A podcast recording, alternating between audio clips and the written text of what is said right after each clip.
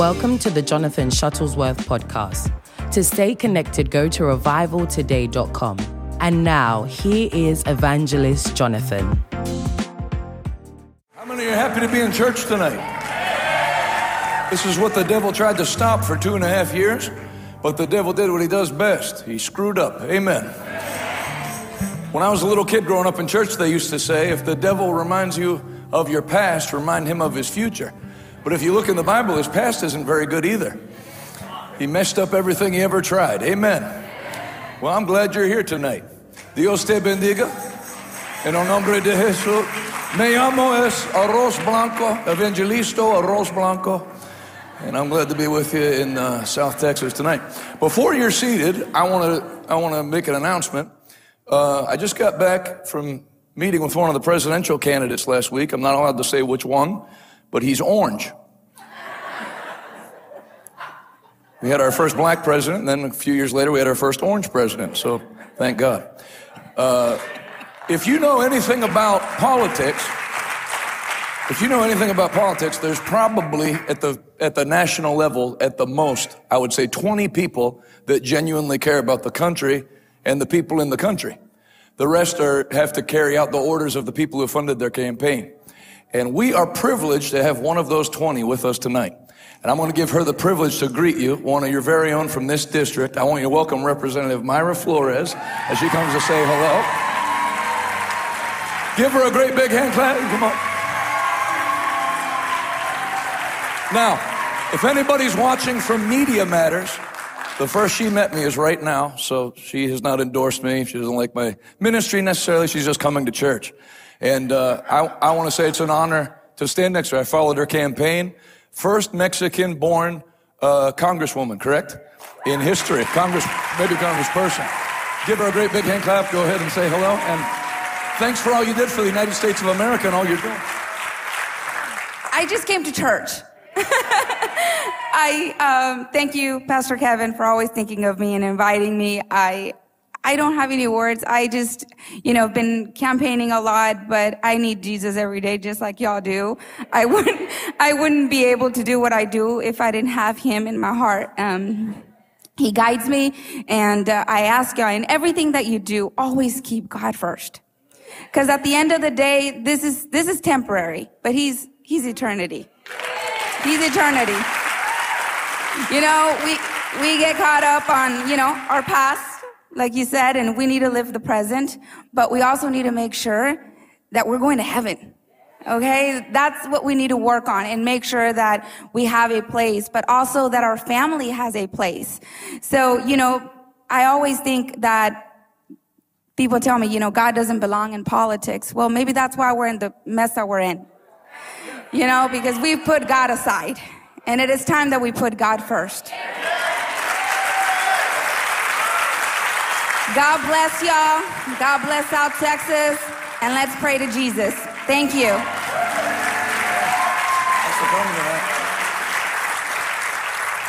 Well, you can be comfortably seated. I'm going to get right into it tonight. Who came expecting for the Lord to do something? I want you, if you have your Bibles, open them with me to Mark chapter 11. Oh, you like that? You've heard of that here before at Faith Pleases God Church? Mark 11.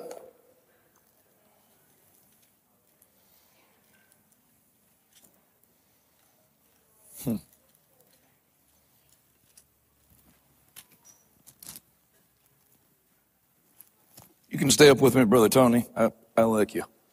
Mark 11. The Bible says in verse 20, the next morning as they passed by the fig tree that Jesus had cursed, and then you can put the scriptures up in, in Spanish behind me because I like uh, I like seeing them in Spanish.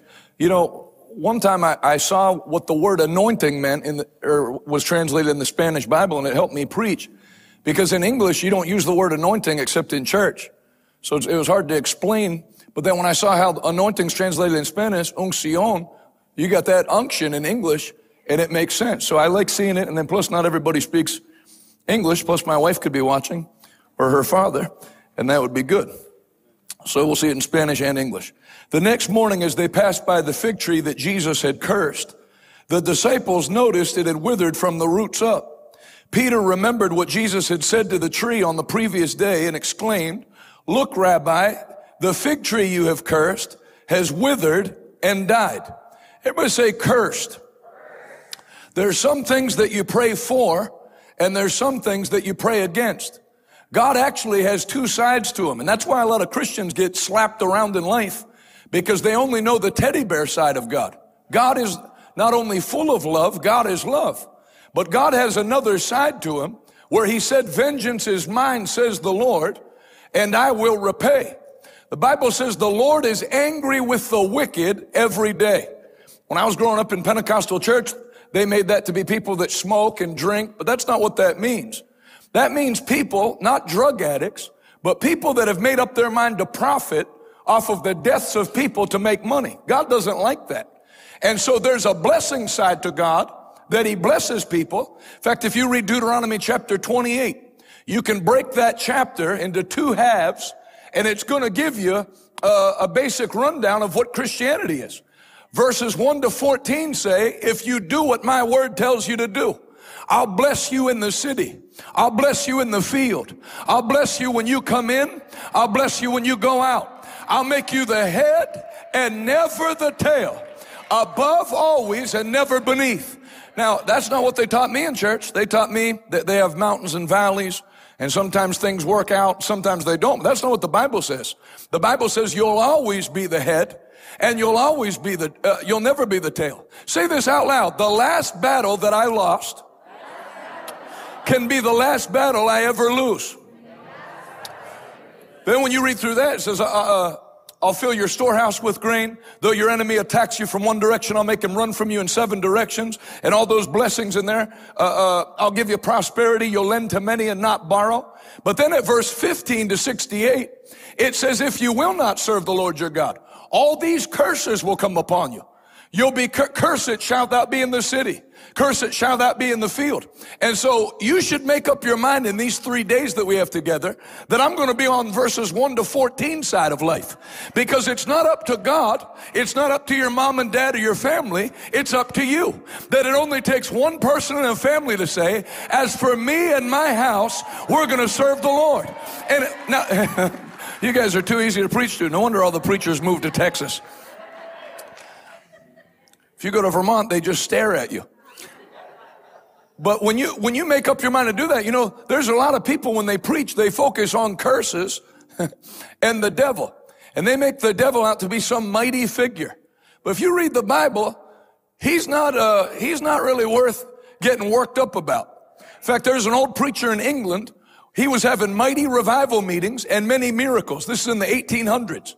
And he heard a loud evil noise in his bedroom and when he woke up, he went downstairs to see what the noise was. And this isn't some idiot. This is somebody uh, that knows what he was talking about. Major man of God. He said, Satan himself was sitting in my living room. So what did he do? Start crying and calling for angels? No.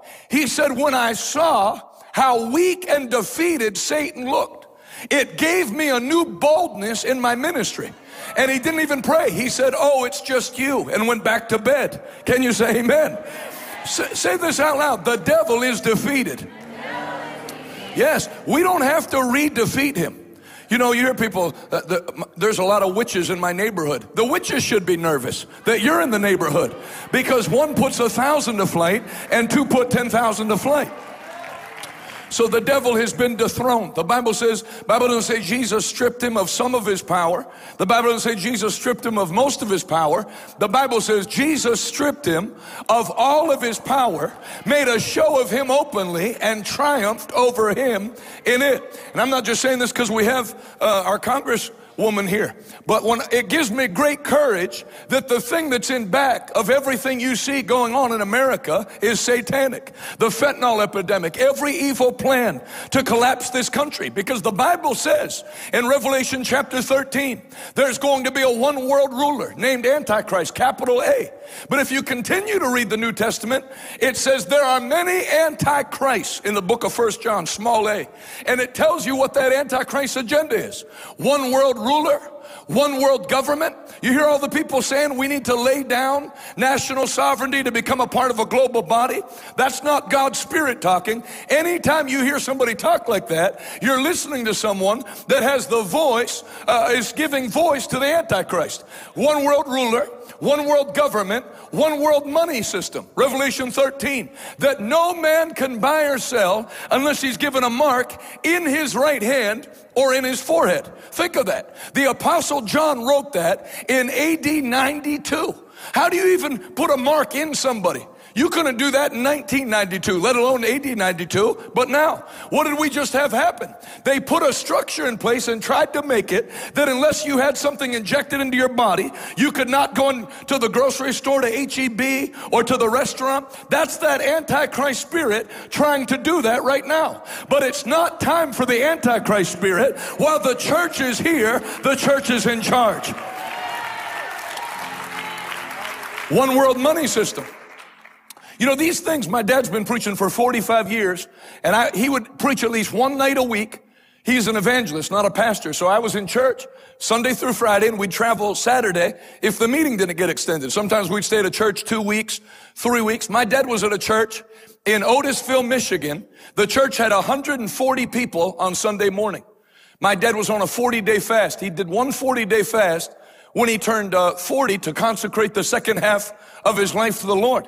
And so he was very weak. He couldn't even stand up for the whole song service. But my, those services were some of the most powerful he's ever had. 140 on Sunday.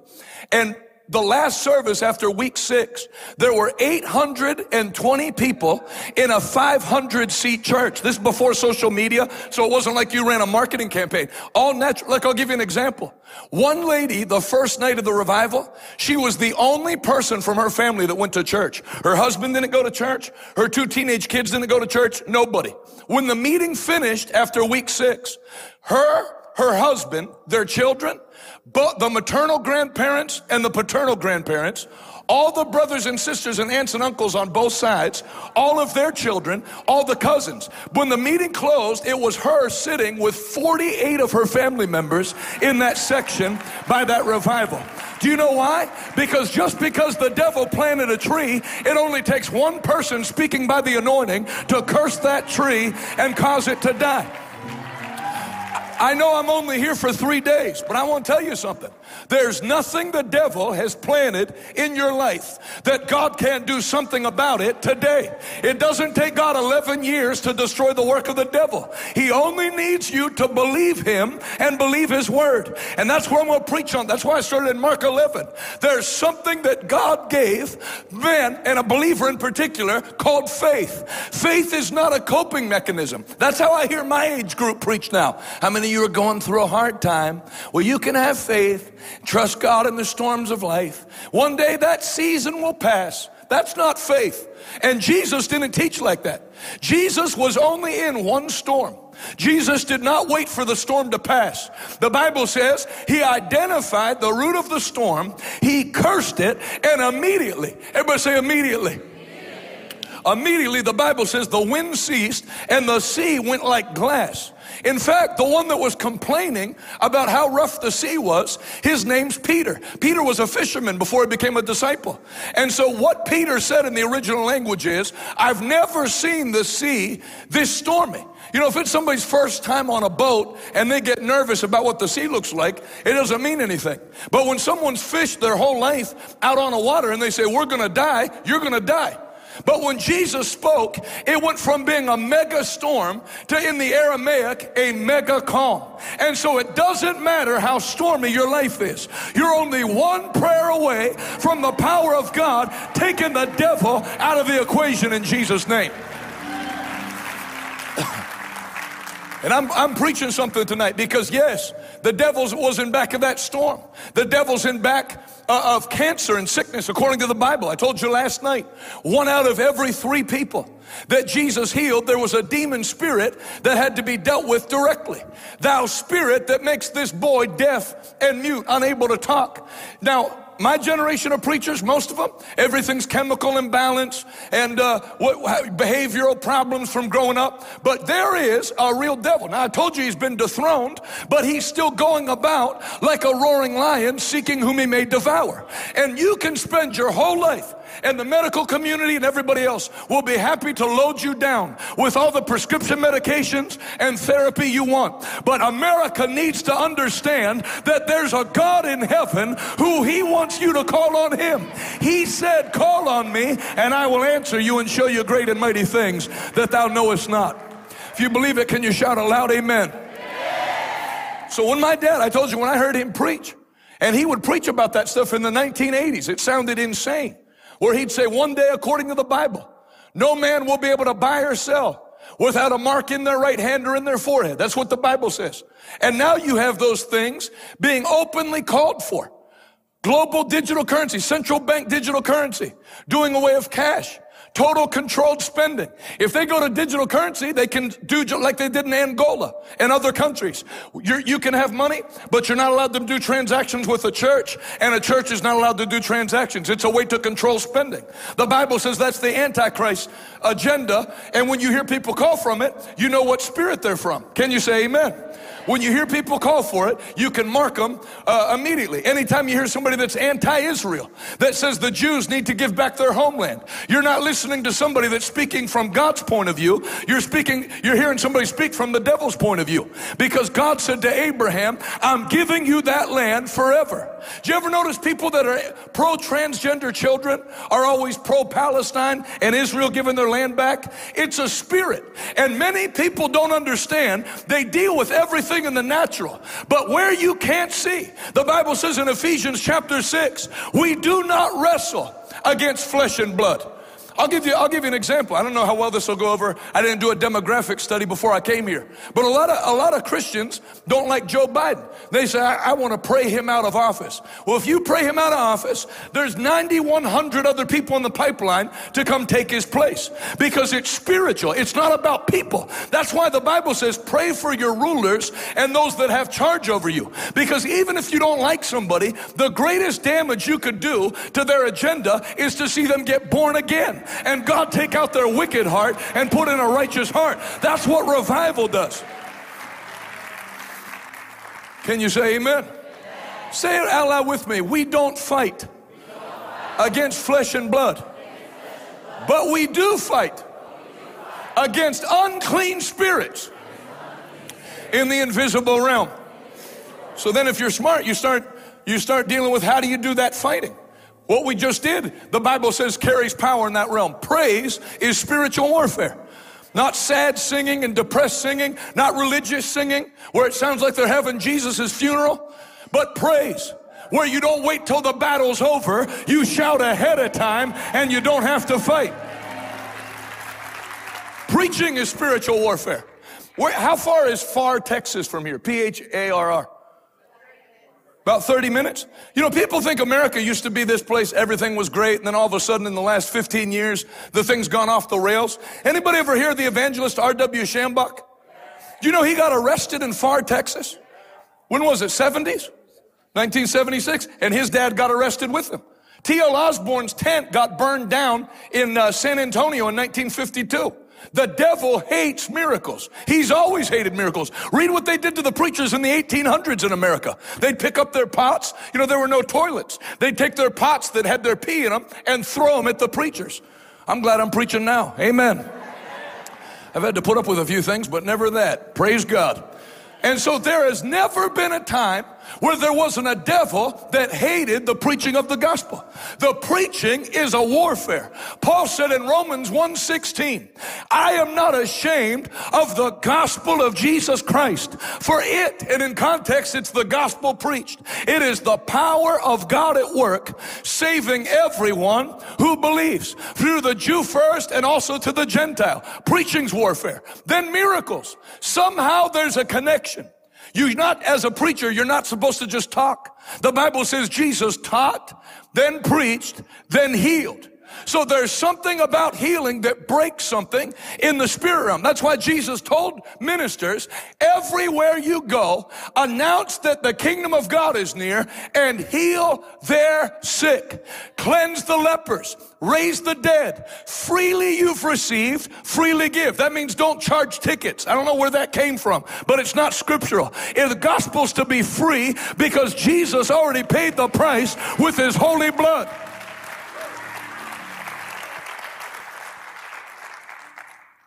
Global economy, global military, and a one world religion. And you can see it all right. In fact, you can feel that spirit pushing right now. It wants war in Russia very badly. If it can't have it in Russia, it wants it off the coast of California with China, but it's not time for that yet. I'm going to tell you, you can believe me or not believe me. It don't make any difference to me. The devil tried to overstep his bounds 2020 through 2022.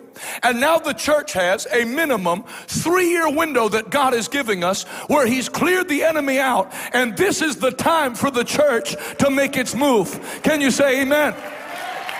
That's why I'm, I'm, I know your pastor is and others are. We're pounded at heart because we saw that life might not always go like it has been. There could come a time. You know, who knows? Look at Hawaii on fire right now. You know, I have a friend who pastors there, a large church. Their church was just burned to the ground. How many of you saw that we're starting a second church in Fort Worth, Texas? One in Pittsburgh, one in Fort Worth. I, I was thinking today, I wouldn't be surprised if that's, if God's doing something where the devil can't take out our ministry by taking out one building. If we're spread all through the country, then he can't just take out one building by a flood or a tornado or a fire. That's what God's doing. God is doing something in his church right now by the anointing where he's multiplying his children to get ahead of what the devil's doing. I'm telling you this not to be positive or encouraging. I'm telling you this as sure as God's alive. Whatever the devil has done to you, however harsh life has been, if you'll get in tune with the Holy Ghost, God is going to fill you with power today and he's going to give you back everything the devil stole with interest in Jesus' name. If you receive that, take 30 good seconds. Clap your hands, all ye people. Shout unto God with the voice of triumph.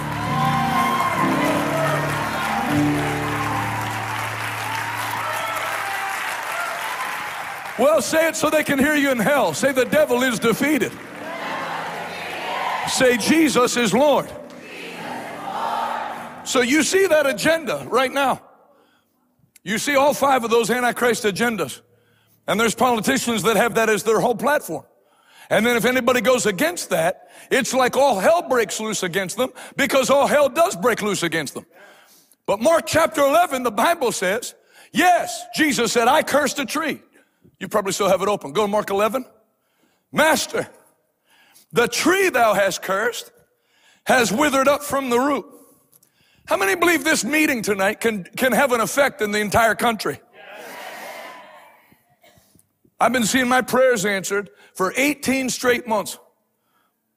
Playboy, you know Playboy pornography? They did their quarterly earnings today. They lost $139 million in one quarter. The company's only worth 122 million. So I only got a C in math, but that's bad. When you lose more money than you have, you're going under. Anything the devil builds has weak foundations and can be easily kicked out. Can you say amen? I'm telling you, the devil, you, you mark my words, the devil's about to have the worst two and a half years that he's ever had in the United States of America. I'm telling you, I'm telling you here in Harlingen, things are turning around for the American people. God has heard the prayers of the American people and he's answering it with revival. Now, a lot of people don't like that. It's like they enjoy being angry. When COVID hit, there was a preacher, he's a friend of mine. He asked me to go on uh, his television show, and he said, Jonathan, this disease is hitting the country. A lot of people think that it's God's judgment. And you could, he was like shaking his head. Yes, he also believed it was God's judgment. He said, What do you have to say about that? I said, Those people don't know what they're talking about. Yeah. Sickness is from the devil. Let me ask you a question. When God got fed up with Nineveh in the Old Testament, when he had a, a, a, less compassionate covenant with people, when God got fed up with Nineveh, what did he do? Did he send cancer to everybody? He anointed one man and told him to go preach the word and turn them from their sin. When God is grieved by the sin that's in a country, He doesn't send sickness, He sends revival. He's not looking to kill people, He's looking to help people. Yeah, if He wanted you to die, to just left Jesus in heaven. The devil can kill you by himself. He didn't need God to help him. The thief comes. T.L. Osborn called it the gospel in one verse. The thief comes to steal, to kill, and to destroy. But I have come. The I is Jesus. But I have come that you might have and have it more abundantly. So it's not, that's the gospel in one verse. If it steals, if it kills, if it destroys, you don't have to say, oh Lord, what are you trying to do? No, there's another character involved. His name's the devil. And the Bible says, whatever you bind on earth, I'll back you from heaven. Whatever you permit on earth, I'll allow it. God, why are you allowing this? God's in heaven going, why are you allowing it? Because God won't override your will. That's why, and I'm getting a little off subject, but religion almost puts this malaise on people. Well, things didn't work out. I don't know why. But if you get the message of faith, that you speak to the mountain, not God does it, you do it. Jesus said, You saw that tree wither? Surely, in the, it'd be like saying in English, I tell you the whole truth and nothing but the truth. The strongest, verily, verily, I say unto you. You can say, everybody say, I can say. You can say to this mountain, forget the tree, you can say to the mountain. How many churches put the idea in people's head that because Jesus is in heaven, we now have like a third rate power as the church? You know, we just have to hold on till the end. I'm not holding on to the end. I'm putting my gospel cowboy boots on and making the devil regret being the devil. I work for Jesus. Christ is the head, we are the body.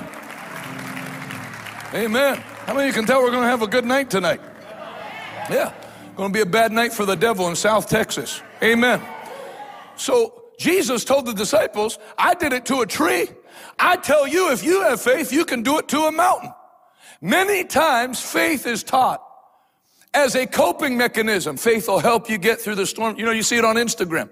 Faith helps us get through the storms of life and make it like faith is a life raft that you cling on to. Let me, let me show you another scripture. Go to Acts chapter 12.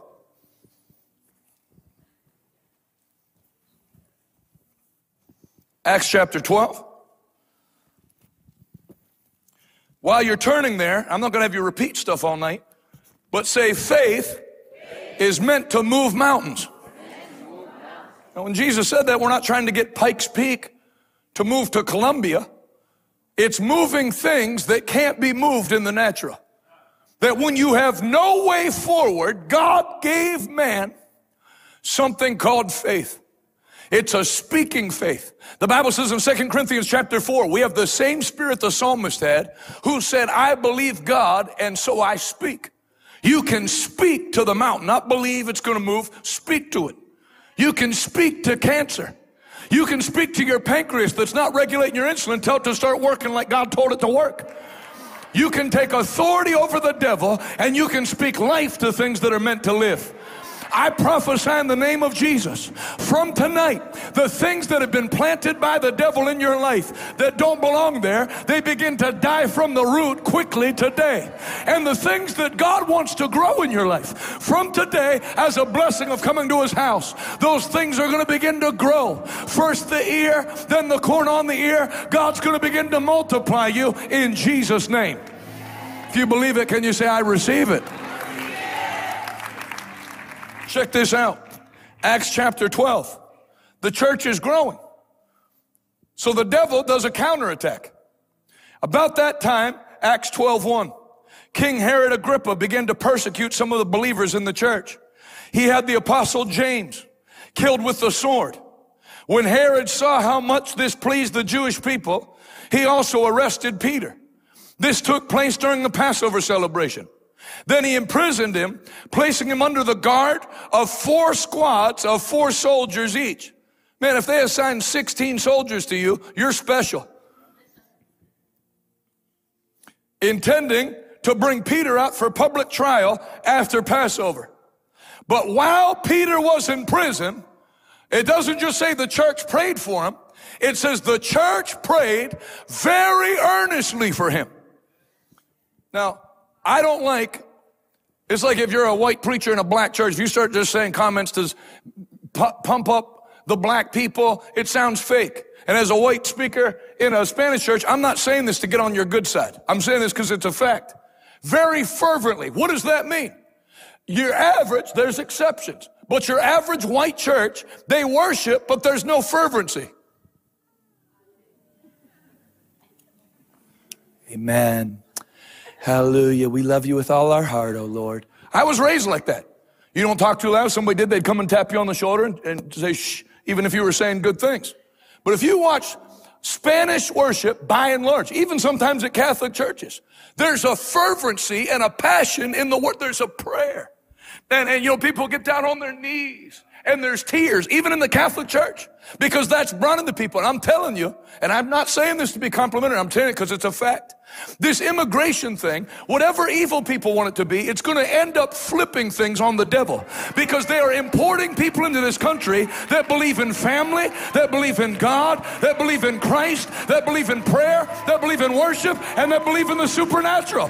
God is going to use the Hispanic people in the United States to shake the devil clean out of this place.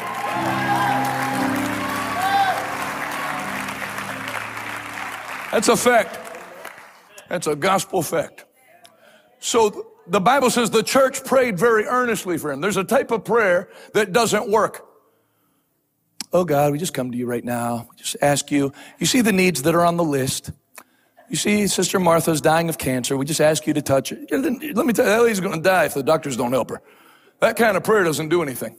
So, oh, you're saying you have to yell? No. But the prayer, prayer is from the heart. With the heart, man believeth unto righteousness. Yeah, it's the difference between how you told your wife when you were dating her you loved her and how you tell her now you love her. One was from the heart. I love you. Te amo. Te adoro, bonita.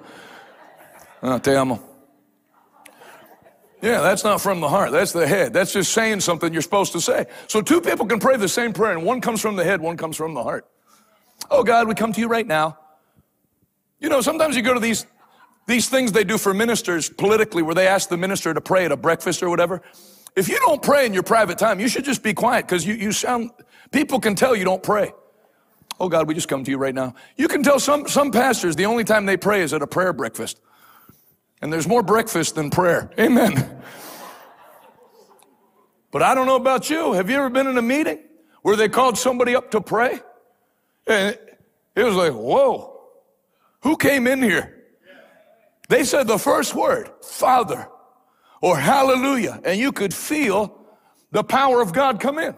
The church prayed very earnestly for him. Now, why did James die? James was killed with the sword. He was an apostle. Then they arrested Peter looking to do the same. There's no record of the church praying for James. What you allow, God allows. Yeah, God doesn't override people's will. And neither does the devil. Do you know I've been preaching for 21 years now somehow? When I give an altar call for people to get saved and somebody lifts their hand and comes to go to the altar, never one time have I seen a demon appear and push them back in their seat. When they decide they're going to serve the Lord, the devil has to clear out. Did you know nobody has ever bought fentanyl from a demon? Did you know a demon has never brought fentanyl over the border into America? A demon has to get a person to cooperate with his will. And God can't go do. Like they prayed when I was growing up. Oh Lord, we ask you to go to the hospital. God's in heaven. I told you to go. You go and he goes with you. You're his hands. You're his feet. When you speak, he backs what you say. And it, should, it shouldn't have to be like this. But sometimes it takes people getting knocked to the canvas in life two or three times before they say enough is enough. And that's a good place to be. Some of you are that way tonight. You've taken some shots in life, but the reason you're here on a Wednesday, it's not Easter or Christmas Eve. You came to a revival meeting. Some of you didn't even know why you were coming. Your family said, where are you going? Church. Why? I don't know. You felt to go on the inside of you. Because church is a place where you get faith built up. Faith comes by hearing, hearing by the word of God. So even if while you're listening to me preach on faith, you say, I don't have any faith. You have 22 minutes. because I just preached 22 minutes of faith into you. And it's going to grow more. And what happens when faith comes is what you used to put up with and think you had to put up with, you now say, wait a minute. The Bible says my life doesn't have to be like that. And if you're not careful, if you don't read the Bible and hear preaching, you'll accept your life to be like what people tell you it has to be like. I have a 10 year old daughter with my wife. They're back in pitch. My wife's preaching right now. Actually, let me see what she's preaching. Give me a second. If you're a public speaker, this is not good to do. But I'm just curious. She's doing the Wednesday night service. Maybe she's done.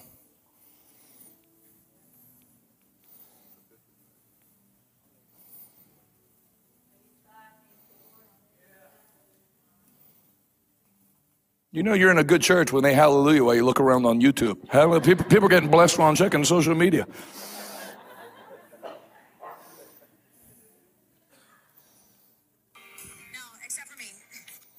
among ourselves. And the Bible says when we do that, we become fools.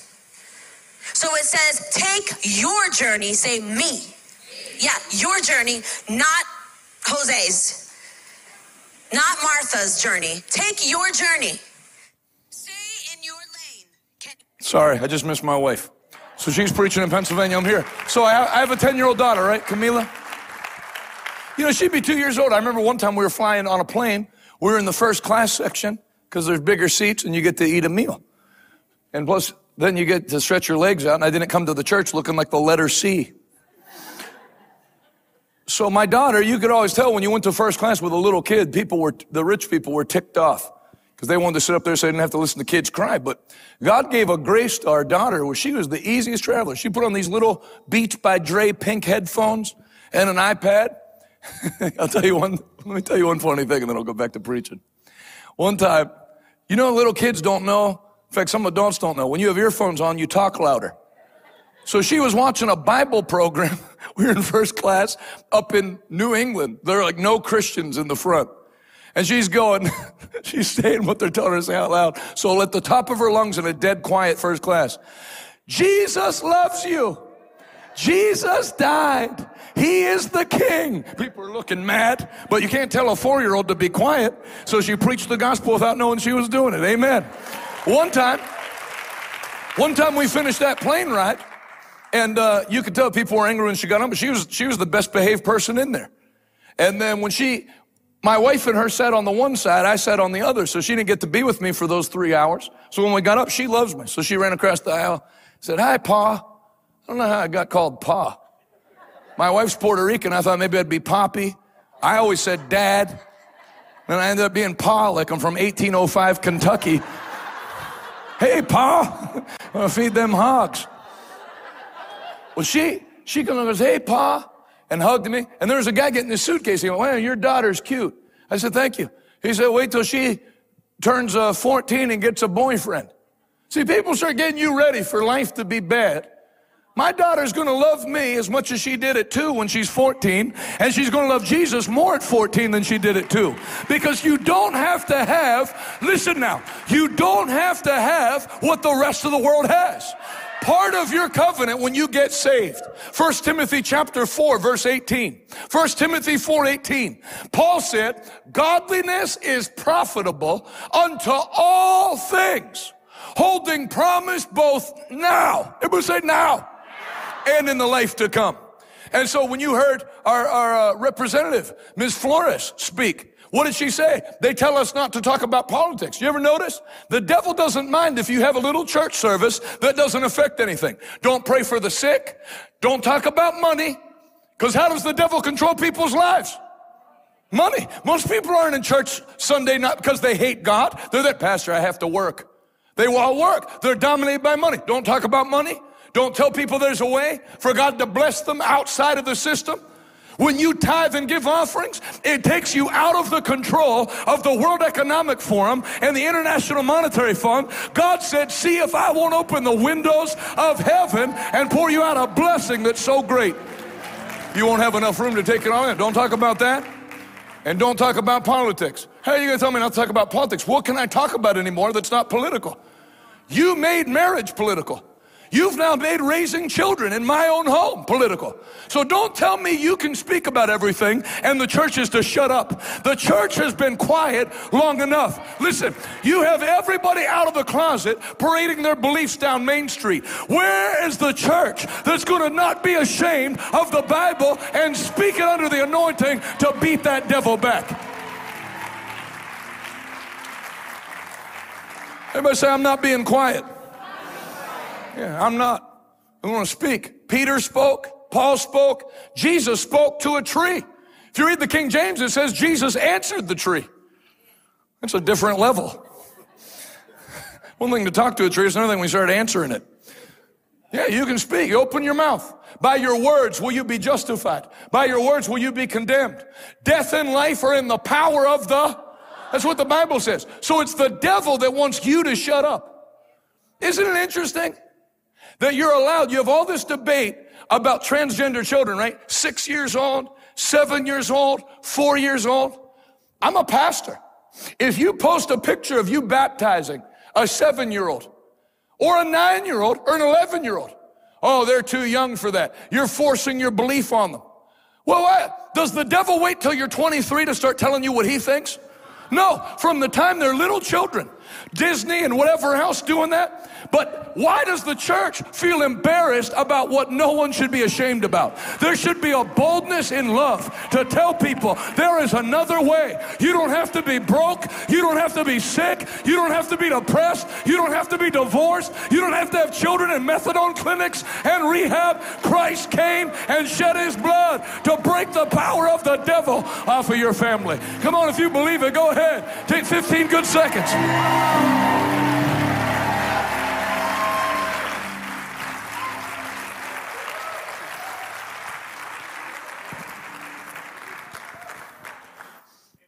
I know how to spell passion in Spanish, but say passion in Spanish. Passion. Even that's good. Passion. Spanish music, Hispanic music has passion. My wife plays it when she runs the vacuum cleaner with tears coming out of her eyes from the passion of the song. Don't let religion take your passion from you. I told a lady, and I wasn't trying to be mean. She said, she came up to me when I was done preaching. She said, Can you pray for me? I said, Sure. What would you like prayer for? My daughter's on heroin, and I just would like you to pray. I'm hoping that she comes back. I said, Lady, if you're praying like this, she ain't coming back. There has to come something on the inside of you where you say, Enough is enough. There has to be something. There's a, oh, you know, I would like my daughter to come back. There has to come a time where you are fed up with the way things are going. You have to allow, there's an old preacher from the 1800s. He said, before you get people saved, you have to get them lost. In other words, you have to get disgusted. You will never get victory over a sin that you're not disgusted with. James got arrested. The church said, isn't that a shame? But when Peter got arrested, a switch flipped and they said, wait a minute. This is too much. We're not going to allow it to go any further. And some of you have conceded enough ground to the enemy. But tonight, you're taking the ground back. Enough. We'll call tonight, Wednesday night, enough is enough night. Everybody watching online, it's time to make the thief refund everything he stole in Jesus' name. Go ahead, make a joyful noise. Hallelujah. Say it right out loud. The Lord is good, and his mercy endures forever. But while Peter was in prison, the church prayed very earnestly for him. That night, before Peter was to be placed on trial, he was asleep fastened with two chains between two soldiers. I'm not trying to pause all this time. You don't be like, yeah, but you don't know how bad my situation is. He's not just in jail. They have soldiers in the cell with him chained to him. That's impossible. He's got no legal counsel, but the church prayed. Say this out loud. Prayer, carries great power. Hallelujah. Let me show you a couple of things to show you what I'm talking about. What did I give you, um, Brother Jake? This was a lady. I'm going to play a couple of things. What did I send to you? Well, yeah, okay. So we'll do it in that order. So I told you, I think it was last night, When I told you that guy got, had a seizure right before he came into the church, and then he got healed, and his brother came the next night because he went and signed his brother from the cartel out of the hospital to come to, to come and get saved. Now, this is the raw faith. See, church, if you're not careful, not this kind of church, but if you're not careful, religious churches will take this out of you. Anytime you have somebody pop up and say, and say, I believe you'll pray for me. If you pray for me right now, I'll be healed. It's never a deacon or an assistant pastor. Some churches you can tell who's on staff by just finding the three most disinterested people in the crowd. Yeah, they, have been around it too long. They don't care anymore. If you're not careful, you'll lose your fire for God. That's not me talking. That was the last warning that Christ gave to the church in Revelation chapter 3. I would that you be hot or cold.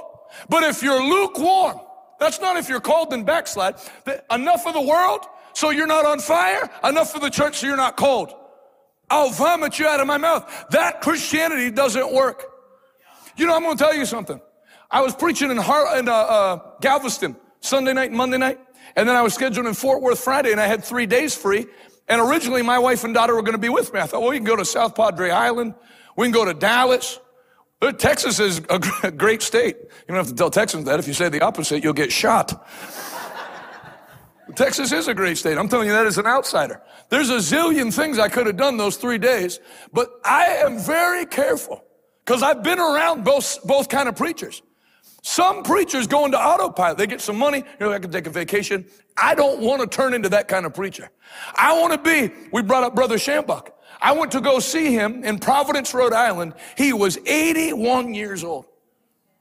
He preached for two hours on his feet then said, I'm going to anoint everybody with oil in the building tonight. There are 1,100 people there. And it must have taken another hour and 40 minutes at 81 years old. And when I saw that, every time I'd have somebody tell me, I was uh, 31 back then, I'd have an older preacher tell me, I used to be excited like you when I was your age, but you'll see as you get older. And I would tell him, I know somebody older than you, and his fire never went out. He's the most on fire at 81 that he's ever been. I'm going to tell you right now, you're going to be the most on fire that you've ever been when you go to see the Lord. He's not coming back for a lukewarm church. He's coming back for men and women that have el fuego de Dios.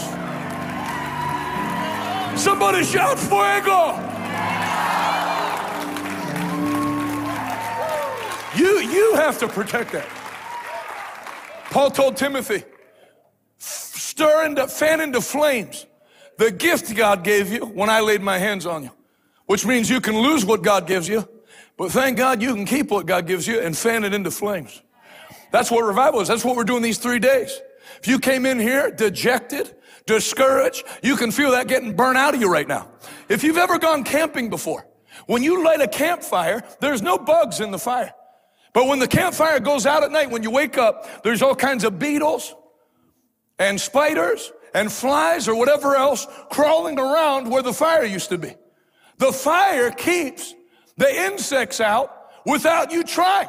The fire does that work. If you stay on fire, I haven't had time this week to get depressed. My mind's focused on preaching. My mind's focused on the word. If you stir up that fire, every strategy the devil has to take people out, it'll never work on you because he's never had an answer for the Holy Ghost. That's why Jesus told the disciples, don't do anything till you receive what the Father promised. For in not many days hence, John baptized in water, but you will be baptized in the Holy Ghost and when they were filled with that, the Bible says what looked like cloven tongues of fire descended on each of their heads. Fire. And you see Peter going. if you read Peter in Matthew, Mark, Luke, and John, it will encourage you. You'll, you won't, you'll say, you know what? God can use me. If God could use that guy, he can use anybody. That guy said like one intelligent thing in four books. And when he said it, the only intelligent thing you see Peter say, when he says it, Jesus said, who do men say that I am? Some say you're Elijah. Some say you're that prophet. Who do you say that I am? Peter said, thou art the Christ, the son of the living God. Jesus said, you didn't come up with that yourself. My father gave that to you. I've been listening to you talk for four books. You don't, you don't have a brain that can come up with that. Peter denied Christ to girls at a campfire. But when the fire came on his head, there were over 3,000 men outside, and Peter said, You men of Jerusalem, listen to me. Some of you are saying that these men are drunk, but it isn't true. Acts chapter 2, 11 through 17. Um, nine in the morning's much too early for that, to get drunk. Peter had never been to Baton Rouge. Amen. People don't get drunk by nine o'clock in the morning. No, what you're seeing today was spoken of by the prophet Joel. That in the last days, then he speaks, and the Bible says, Those mockers, how do you go? For not being able to tell three girls at a campfire that you know Christ, to telling men, you should listen to me, what you're seeing today. And the Bible says it pricked their hearts. And they said, Brothers, what should we do? And he gave that altar call. That's the fire. There is no substitute for that fire. You need the Holy Ghost. You don't need less of the Holy Ghost, you need more of the Holy Ghost. That is the secret recipe that God gave the believer to triumph over all the power of the devil. Somebody say, I want the fire. Because that fire will do strange things, wonders of the anointing. How come that kid, no one invited him, nobody even knew why he came. The kid comes with a seizure to church, has a seizure in the lobby before he can get in. As he's getting ready to go in the doors, has a seizure and they have to take him out. So he comes, go, gets hospital treatment, comes back the next night. And then the, de- the devil came out of him. He went and got his brother from the cartel. And that thing blew up. You know, when you watch him get healed, this is December 2020 in New Mexico. The governor didn't allow more than 20 people in any building, including grocery stores. You had people waiting in line a, mile long in 35 degree weather to not get a respiratory virus. Very intelligent. And then that thing grew till we had 820 people in a 600 seat church when you weren't allowed more than 20 people. The police were there with their masks off, sitting and listening because the, that, that, that power broke all that. Amen. Go ahead, play that one. This is what Jesus did. I'm showing you what faith can do. Every son that you have that's on drugs, that's bound by chains of darkness, that son is coming home now in Jesus' mighty name. Lift, lift both hands to the Lord. Lift both hands to the Lord. Pause it real quick. Jesus. Keep one hand. This is first day in church. While I'm praying, that drew him up. And what he was saying was, I, something's telling me that if you'll pray for me right now, I won't have seizures anymore. I wasn't preaching on healing. You heard what I'm praying. Your sons and daughters. But look what I was praying. Your sons and daughters that are lost are coming home. And as I'm declaring it, a lost son comes home. Go ahead, roll it. Put one hand on your belly. In the name of the Lord Jesus, God sets you free. You'll never be the same. First time in church. Lift the other one up to the Lord. In the name of Jesus, be filled, be delivered. You'll never battle that again. In Jesus' name.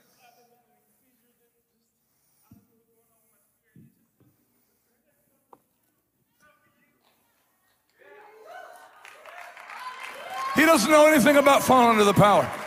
That was a White Sox hat. The devil is defeated.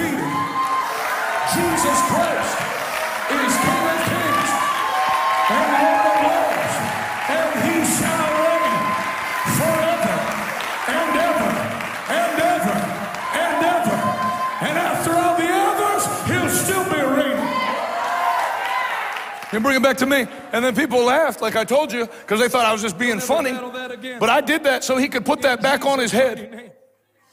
In the name of Jesus. And, and have the anointing minister to him. So there's the, here's the same church. They had me back because it went great. So this is a couple weeks ago. They brought a lady, also first time in church. She was stone deaf. So look, that kid gets healed. His brother comes back, and then it just keeps going through the community. Amen. So then somebody brings their deaf friend, and I mean, she was not hard of hearing, she was deaf. Because when I said, lift your hands, she looked at her friend and went, What did he say? And then when I said, Do you hear any? Uh, uh, I give her an instruction. I said, Do you have any hearing aids? And she asked her friend again, What do you say? I keep forgetting she was like deaf, deaf. A lot of times Americans say they're deaf, they just mean they're hard of hearing. She was stone deaf. Roll that one.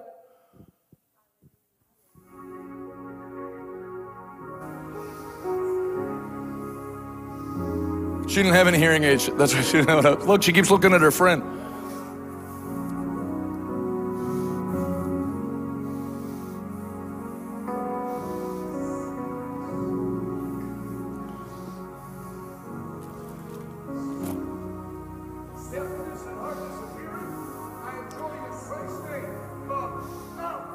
Pause it real quick. Everybody say, speak to the mountain. See, churches I was raised in, if somebody came that was deaf, you, oh Lord, help them as they go through this time. But Jesus, how did Jesus minister to the deaf? I was asking the Lord my first year at a Bible college, how come no one's getting healed? He said, look how I ministered to people in the Word. Jesus didn't lay a hand on a deaf person, Lord, just be with him and his father. The Bible says he put his fingers in the deaf man's ears why? To get the anointing where, to whatever needs, auditory nerve, whatever it is, and commanded the ear to come open. He rebuked the deafness. He com- the mountain was the deafness, and then commanded the ear to hear. When the man was mute, he, the Bible says he took spit, Jesus, from his tongue and put it on the man's tongue, and the man began to speak. There's no gift of waiting for miracles, there's a gift of working of miracles. I'm waiting for my miracle. There's an action God gives a man to do that produces the miracle. So that's why you pray like that. You get to do. God can't anoint your thing. He can only anoint His thing. Go ahead, roll it.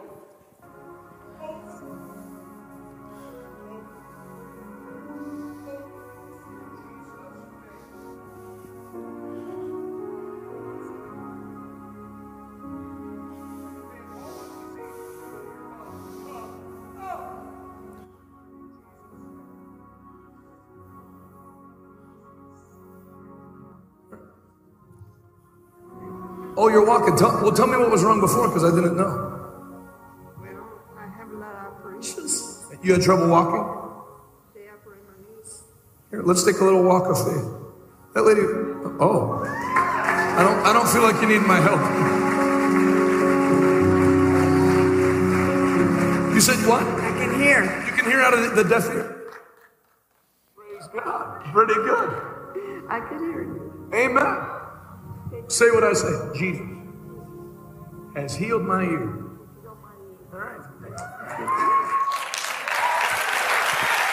Now, go ahead, give Jesus a go. Man, I love that stuff. I love that when I was a little kid watching that. I love it more now. I love miracles. They're so awesome. You don't see that in a Buddhist temple. Buddha's dead. Y gordo y mucho gordo. Every religion can take you to the tomb of their founder. Only Christianity can take you to an empty tomb. And when Jesus rose from the dead, he didn't leave all the power in heaven. He said, Behold, I give unto you. Everybody say me. me. Power over what? Unclean spirits and to heal every manner of sickness and disease. Now, lift both hands all over this place. Any sickness or disease that's crept into your body to keep you from fulfilling, we don't need less Christians. We need more. People say, I just want to go to heaven. You should stick around a little. We have work to do. We have all of eternity to be in heaven. But right now, we need to take two and a half years and give the devil some shots and let him know America does not belong to you. The earth is the Lord's and the fullness thereof and all the inhabitants that dwell therein. So receive that healing touch into your blood, into your organs, into your central nervous system. Be whole tonight in Jesus' name. If you receive it, just say, Thank you, Jesus. All right, I'm going to wrap up. Let me, let me read this to you. Now, before I finish Acts 12, play the wheelchair lady because not everybody was here last night. So, isn't it interesting? Two things I want to point out to you. When I prayed, when that lady's deaf ears came open, that's when the lady popped up out of the wheelchair. It's like you hit a point where it's like you've hit the devil with so many shots, he kind of just clears out of the room and pe- people just start getting healed. You know, there's a friend of mine, he lives in Kentucky now. He doesn't pastor anymore, he's in his 70s. He started a church in Virginia Beach. There was there were 1100 people. He had one service. There would be 1100 people on Sunday morning. Nobody in the church had a hearing aid or was deaf. 1100 people. That's not statistically possible. No older people had hearing aids. Do you know what he'd do? When the anointing would come on him, he, he was a he, I was going to say he was a unique guy. He is a unique guy. In fact, one service he did, Sunday night, he was in a full suit with cowboy boots on preaching. And he said, What's that? All right, I'll do it, Lord. And he laid the microphone down. They had a baptismal tank at the back. And he walked, I'm talking like in his 48, 50 years old, walked and jumped into the baptismal tank fully clothed. People thought he was, you know, Pentecostal people will put up with you for a lot of stuff, but then you can cross the line. Like, you're nuts, buddy. Loco, estúpido. So he jumps in the water, and people are like, What are you doing? Middle of the sermon. And as he's in the water, a 25 year old man from the back came up to the altar crying and knelt down and started to repent because he was calling people out in the gifts. He was saying, There's someone here that the Lord's telling me has a heart problem and praying for him. And this backslidden preacher's kid leaned over to his friend and said, If God really speaks to him, I want God to tell him to jump in the baptismal tank. And the second he said it, he went, What's that, Lord? All right, I'll do it. And when he jumped in the tank, the conviction came on the kid and he came back to the Lord. We serve a supernatural God. Hallelujah. Do you still have Acts 12? There's a gift of the Spirit that's in operation in this room right now. It's called special faith. Everybody say special faith. I'm going to tell you what I'm talking about because it's right here. They prayed. And an angel, suddenly there was a bright light in the cell. And an angel of the Lord stood before Peter. The angel struck him on the side to awaken him and said, Quick, get up. And the chains fell off his wrists. Let me ask you a question. If one angel in the invisible realm has power to knock actual iron chains off of wrists, then what do you think God can do to invisible chains? Said, Jonathan, I have a problem with alcoholism. I really am bound by chains of depression or suicidal thoughts. I was, I was looking at a, a, a church because they popped up in my Instagram feed, and when you scroll down, they had an associate pastor that just committed suicide. Well, you look what they're doing on Sunday church at the movies, teaching life principles from whatever new movie came out. If you take the Holy Ghost out, people are in trouble. There's people that are in church, they need a miracle. That kid with the seizures, he needed healed. If he, didn't think about it, if he didn't get healed, he was gonna die and his brother that was in the cartel was gonna go to hell.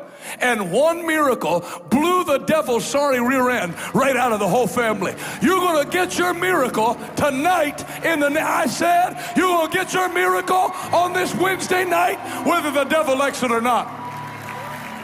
You've touched alcohol for the last time.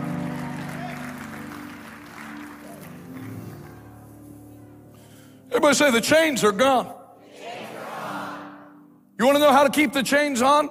Keep saying, I struggle with. I struggle with depression. Quit struggling. Jesus already took it on the cross for you. There's people that every Facebook post they put hashtag the struggle is real. As your faith is, so be it unto you. You'll have a struggle. But from tonight, you're going to close out all your posts on social media. Hashtag the struggle is over. The blood of Jesus has ended my battle. Go ahead and celebrate it. Take 30 seconds. Clap your hands and rejoice. The Lord is good and his mercy endures forever. You're not a chump, you're a champion. You're not a victim, you're a victor. Hallelujah! Hallelujah!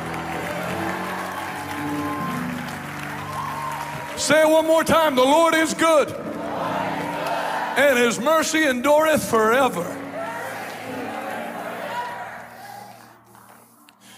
You can be seated. Now put on your coat and follow me. So Peter left the cell following the angel, but all that time he thought it was a vision. He didn't realize it was actually happening. They passed the first and second guard posts and came to the iron gate leading to the city. And this opened for them by its own accord. The door opened itself. So they passed through and started walking down the street. When God's with you, when the gift of faith with you, doors that are closed for other people open up for you. God is going to open a door for somebody tonight. A door that was closed is coming back open by the power of God, just for God to show the devil they're not in charge of your life. He's in charge of your life. You listen to me. The devil doesn't have permission to write your future. God has the one. God's the one that wrote your future in the pages of Scripture.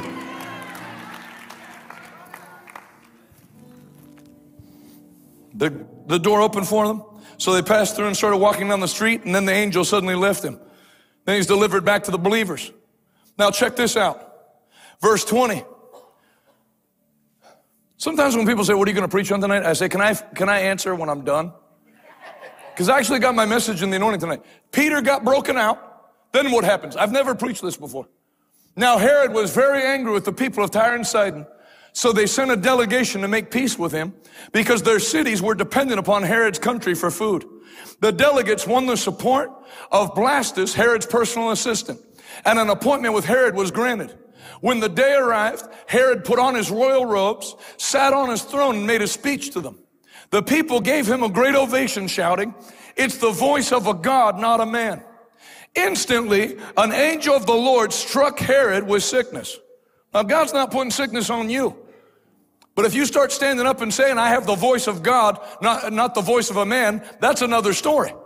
So when people work for the devil, this isn't some drunk or some drug addict. This is an, a government leader that was making his business to shut down and kill the apostles of the church. If you stand too close to the devil, you can get what the devil gets. Can you say amen? amen. Do you know all the, all the anchors on mainstream news that called for the church to be shut down, all of them don't have jobs anymore. Do you remember the governor of New York, Cuomo? He said, if you don't close the church down, I will shut you down permanently. That's what he said. When he said it, my dad was in the room with me. I went, that's not good. And he was out of the governor's mansion, and they said he got thrown out of the governor's mansion so fast, he didn't have another house, so he had to sleep on his sister's couch like a college student. Oh, yeah. You should be careful who you mouth off against. Can you say amen? Jesus said, I will build my church and the gates of hell shall not prevail against it.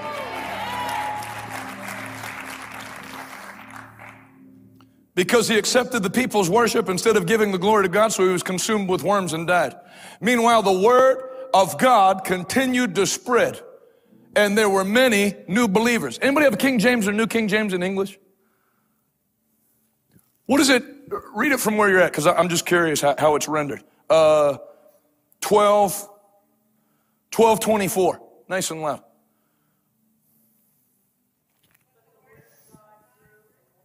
But the word of God grew and multiplied. Say with me, the word of God, word of God. grew and multiplied. Grew and multiplied. There's actually full gospel preachers that'll say, our church is small because we preach the true word of God. No, something's wrong. Because the word of God is a multiplying seed. When you preach it, yeah, it does run some people off. But Jesus wasn't talking to three people in the desert. John the Baptist, John the Baptist had the word. They threw him out of every synagogue. So he went into the wilderness and multitudes would go out into the wilderness to hear him so mightily grew the word of God and prevailed. You're not on a losing team, you're on a winning team. Amen? So now check this, and then, then I'll, I'll wrap up. I'll skip that part. Say, Peter was delivered. Was. And say, the force against the church was judged. Last year, and it seems like a long time ago, but if you remember in January of 2022, there was a very real chance that OSHA was going to have full jurisdiction over anybody that had 99 employees or more, and they were already making plans to lower it to 30, including churches, where the government could come in and make sure you had masks on while you sing. I, I'm not wearing a mask. I, you know, I, so some pastors, I lost all respect for them. I'm no longer a slave to fear. Oh, yeah? I think you're kind of a slave to fear, to be honest with you. And now look at all the stuff that's come out. That wearing a mask to stop the virus is the equivalent of building a chain link fence to keep mosquitoes off your property. It's the same thing. So it's all fake. All to keep people in fear. Also, somebody had to do something every day to remind them that there was a disease and keep you focused on disease. Didn't keep anybody safe. People had their mask in their back jeans pocket with butt sweat all over it. That doesn't help your restaurant. Sorry for saying that. I forgot I was in church, so we'll just keep moving. Lo siento, por favor. You're stupid. it was funny when you'd preach faith. I, there were churches I went in. I wouldn't say one thing about mess, and I'd start preaching faith like this. You just start watching everybody start going like this, taking their mask off. I told you the one guy took his mask off. Then, while maintaining eye contact with me, reached over to his wife and took hers off. Can you say Amen? Yeah. Say, I'm not a slave to fear. Yeah. Praise God. So they prayed, and God delivered them. My uncle Ted was preaching, Ted Shuttlesworth Sr., was preaching in Rowlett, Texas, near Dallas, on, I think it was January 12th, a revival meeting. And it was when they had not ruled from the Supreme Court yet. And it looked like even conservative legal experts that I'm friends with, like that are usually right, they said it looks like it's going to go 5-4 against the church. And you know, then you're in trouble. You know, my sister pastors in Canada. They would have police at the front door of their church almost every Sunday that would write a $1,500 ticket to every person that went inside the church. You, your wife, and two children had to pay $6,000 before you could go through the front door. Yeah, that's what they're looking to do here because the devil knows if he's going to do what he wants to do, he has to scatter the gathering of the saints. You can't see it right now, but there is a power that's being released in the spirit realm. I guarantee you, if there's any witches in this town, they're having trouble doing what they're doing. They can't get their brooms to work. Keep trying, sorry.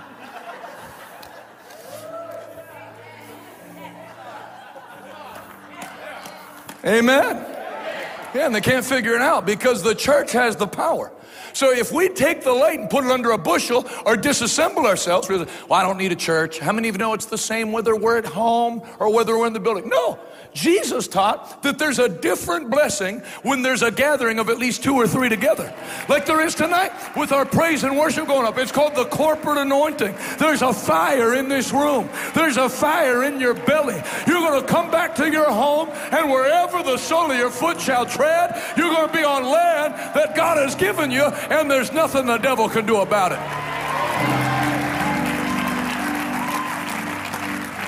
Um, brother, brother Jake from my team, grab the "You're Gonna Make It" from my Uncle Ted so they can see him because this happened this year. So he's preaching, right? This is all. It looks like we're in bad shape. They're gonna pack the Supreme Court, all that. He stands up one night, and my Uncle Ted's not a flake. My Uncle Ted's called me up before and told me where I was, not what city, what building I was standing next to, by the Spirit. I'm talking a real, a real man of God. So he goes, He's preaching. He said, The Lord gave me a dream. He said, I saw a dark figure over the United States of America. And I said, What is that, Lord? He said, This is the principality that's been assigned by hell over this country since 2015. And my uncle said, Then a shaft of light came from heaven and burned it up. And the Lord said, See now, I've heard the prayers of my people. Say this out loud prayer changes things. You're going to hear a lot of preachers and they're wrong. You know, I believe God is judging this country. Even if God had made up his mind to judge the nation, if someone prays that God will, will, will stay his hand in judgment, God will listen to that prayer. Yeah, your amens are getting weak because people aren't taught that. Let me ask you a question. Did Rahab have any right to get rescued out of Jericho? Yes or no? That's right. No right. She had no covenant with God. She was of a, an evil. There was no redemption for people that weren't Israelites. And God had already said, Jericho and its walls shall be completely destroyed. Check this out. Then Joshua and Caleb go into her room. And what does she say? I know you serve the real God. Now make a covenant with me that when this thing goes down, you'll spare me and my household. What did Joshua and Caleb say? No, tough luck. God never, from Genesis to Revelation, rejected a cry of mercy. Ever. It only takes one person. Joshua and Caleb said, okay, we'll make a covenant with you, but your end of the deal is to leave a, what color cord? Red, scarlet, out the window. What did that cord represent? The blood of Jesus. Out that door, and you'll be saved. Do you know when you study it, it says that Rahab's home was built into, now, she wasn't just a, pagan, she was a hooker. Other pagans felt she was pagan. She was a pagan's pagan. But she was the smartest prostitute who ever lived. This is the part of the service where if I had a Spanish interpreter, they would have went like this.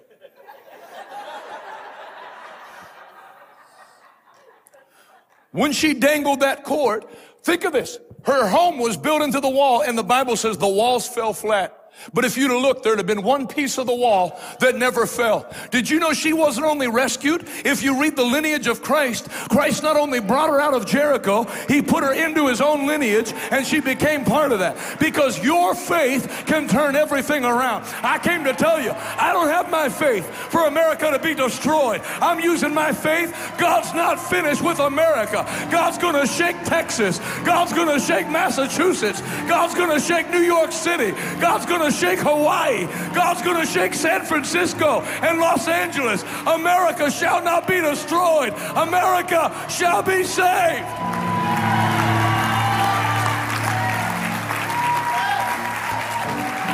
Yeah. Amen.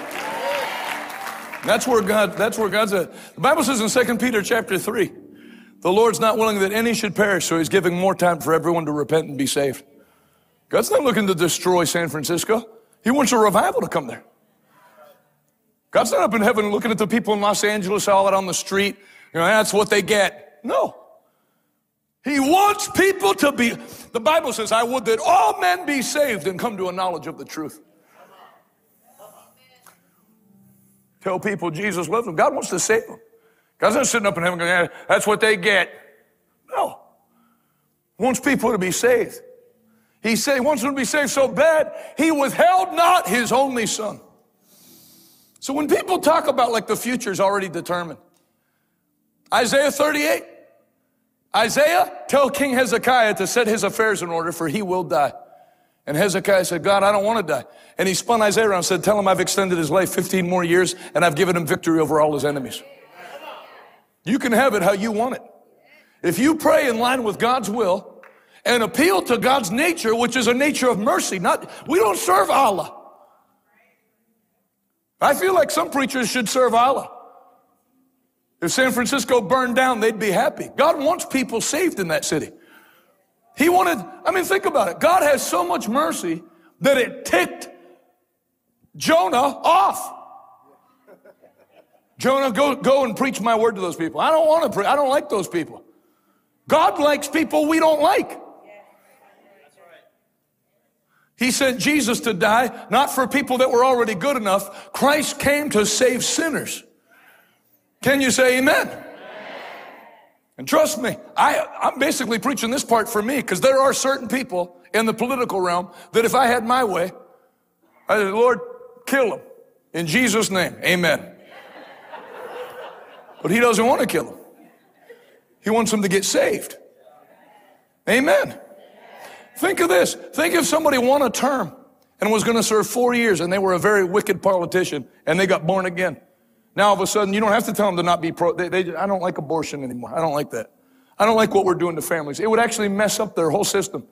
So the greatest damage you can do to the kingdom of darkness is to win people to Christ. It's the greatest spiritual warfare that, that you can do. Can you say amen? amen? So my Uncle Ted said, a great shaft of light hit that figure and burned it up. And he said, now you're going to start to see all this cloud of darkness that's been over the United States begin to dissipate. And he said, it's going to open up region by region. And right after he said that was when the OSHA thing was struck down, vaccine mandate struck down. Now look, God not only delivered Peter, he destroyed the person who went against Peter. And then after that, the word began to multiply. So what are you saying now?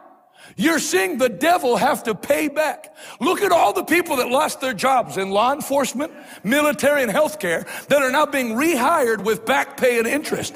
Because this is the prophetic time where the devil has to pay back what he unlawfully put his finger on. I'm going to tell you something. If I were you, I'd make up your mind like I did. I'm getting my piece of the pie. The devil has to pay back everything he took. He took something, but the thief has to refund up to seven times times what he took. Come on, one more time. Take 15 seconds and clap those hands.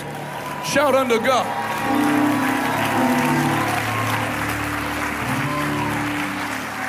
Somebody say, make the devil pay.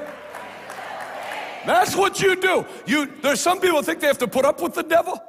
There's some people think they can defend themselves against the devil, but the greatest class of Christian goes on the offense and makes the devil give back what he stole. Now, I'm going to play a video for you, and it's going to illustrate what I'm talking about. Because I, I was doing crusades in the inner city. We basically would pick the worst parts of America, crime wise and all that, put up a stage and preach like we were in India or Pakistan. I'm all for overseas missions. I do it. But I don't understand why ministers go out and spend a bunch of money in another country and preach and pray for the sick, then never do it here. No country needs the power of God more than America. So, this is a city called Camden, New Jersey. It's across the, the river from Philadelphia. We had done two there, and then the mayor from Camden asked if we would come there. And we did. When we did that, I had done, I think, two other crusades, and we had like no problems. Then when our team starts putting up flyers, a witch started to tear all the flyers down. And, and I'm not calling her a witch. She identified as a witch on Facebook. She started tearing down the flyers and then spread a rumor that it was a human trafficking operation. So the mayor went to shut down the thing. But we showed him the videos of what happened in Philadelphia. She actually ended up in jail within 48 hours when she did that. Say this with me. Say, never confuse a challenge for a defeat. Yeah. That's not what they taught me growing up in church. How many know sometimes God shuts the, how many know the door's open, but sometimes the door shuts? Well, open it back up again. That's how doors work. Just because a door's shut, what, are you going to stand outside on your porch all night tonight? Well, I was going to go home, but someone shut the door. No, open it. Can you say amen? Even if it needs a key, God gave you the keys. So when I heard that witch was doing that, and the mayor was, was not going to allow us, I said, well, I guess God shut the door. Oh no, the devil, God doesn't speak through demons. That's how I knew Dr. Fauci had no permission to tell the church not to meet. He's not a bishop. He's a small Italian man, like this high. And I would say it to his face if I was here. I'd say, You have no permission to do what you're doing. Ianano, Italiano. I know some Spanish, enough to get in a fight. Amen. You know, the Bible says bishops should be careful not to lord their authority over the church. So, how much more should outsiders be careful? I noticed all the instructions were always for Christians, never Buddhists or Hindus or Muslims. We ask you not to take communion. We ask you not to sing, just to chant quietly. We ask you not to play instruments. I actually made a list of everything that he said not to do because it was like the devil telling you what bothers him. Loud music, loud singing, communion, preaching and shouting, everything the devil hates. That's why today we're making up for lost time. We're not chanting quietly. We're not sitting all spaced apart. Let everything that has breath praise ye the Lord.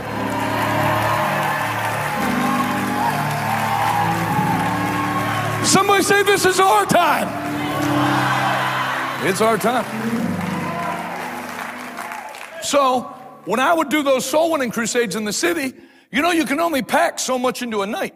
So I would do a Billy Graham style, straight preaching of salvation, call people to get saved. Then they'd go to the tent and fill out a card and they'd give them a, Bible or whatever, and I was done. The, the second night I was preaching after that witch did that, they told me three more witches. I don't know. How did witches even know I was coming there? We don't advertise the meeting on witchesmeet.com. So then you start realizing you're, you're shaking things up in the spirit. And so when they, they came that night, you'll see it when I gave the altar call, all the power went out. Now that's impossible because we weren't allowed to have our own power source. We were on city property and we had to use six union electricians you know, if you go to a crusade in India, they just ask for a bribe. In America, it's all permits. They, I just wish they'd just tell you how much money they want. So you have to have six electricians, city elect, union electricians to run the city generator so everybody gets paid, which is fine. And then the, the, the union electricians told me because the power didn't just go out. You'll see right when I was given the altar call, Jesus loves you no matter who you are, no matter what the color of your skin. When I went to say skin, all the power went out. The electricians after smoking cigarettes said, did you notice that the power went out? Uh, yes, I did happen to notice. I'm not an electrician, but I, I did notice when it went dark. They went, did you notice the power went out? and it didn't go out until you were telling them to come to Jesus? Yeah. They said, you know, we're not trying to sound weird, but they said, we have the thing full of gas. We're all electricians. That had to be the devil. Very good. I'm going to put a sticker on your Sunday school chart. You're learning. But that's how, how clear it was. Well, everybody say, make the devil pay. That was a turning point in my night because on the spur of the moment, the gift of faith, the gift of faith is often activated in times of crisis and challenge. That's what happened in Acts 12. When they were pressed with Peter getting arrested, they pressed into their faith. Something hit me on the platform. First of all, you'll see the devil meant for the crowd to scatter. Instead, you could tell the crowd realized what happened. Because I'm telling them to get saved. I'm telling them this is not to join a church. This is God calling you and the power dies. Everybody's eyes went like this. And they all moved up to the front to receive Christ. You'll see it. And then I made up my mind. If the devil tried to stop this, then I'm going full out Pentecostal on the crowd. So I said, now I realize this might be too much for people, but I said, if you want hands laid on you, I'm going to have you line up. We are in a big field, so we had everybody line up. I thought maybe 40 people would want prayer, 80 people, 200 people. More people stayed for prayer than came to the meeting because people started texting their friends in Section 8 housing, bring my baby, come, uh, tell my mother that has cancer to come. And everyone, like the city, came out for prayer. That's when I realized people need prayer. And what God did, it was the, at that time in my life and still now. I mean, it was a mighty outpouring of miracles. You'll hear the testimony. So while you see this, we play it for three reasons. Number one is to give glory to God. Number two is when you see this, you see this is real. What God did for people in New Jersey that have never been to church ever, He'll do for you. And number three, to shame the devil because he lost them and he's going to lose you and your family tonight. And when I play this, I'll tell you a fourth reason. Say this with me America, America. Shall, be saved. You know, we had no church support except one church. When you see this crowd, it's probably 90% plus unchurched, unsaved. And then the crowd grew every night. We had about 3,300 people coming, 35, 3,700 by the end. And it shook the city. You know, the only thing we had to use security for was to organize the line of people who wanted to give me hugs, people with teardrop tattoos and gang members. And then, uh, what, what was the thing that happened at the end that was like, oh yeah, one of the nights, a guy came and got saved. He had just got out of jail. And the guy who prayed with him at the altar was the cop who arrested him and put him in jail. And the criminal turned around and said, I'm sorry for assaulting you when you arrested me. And the cop hugged him back and said, and I was too rough on you and I want to apologize. All the stuff they're trying to do by go- the government, Republican, Democrat, Independent, Green Party, Libertarian, nobody has the power to change someone's heart. You can't take hate out of a person's heart with education. But when someone receives Jesus Christ, he gives them a new heart. Now, watch this, and then we're going to pray. Roll it.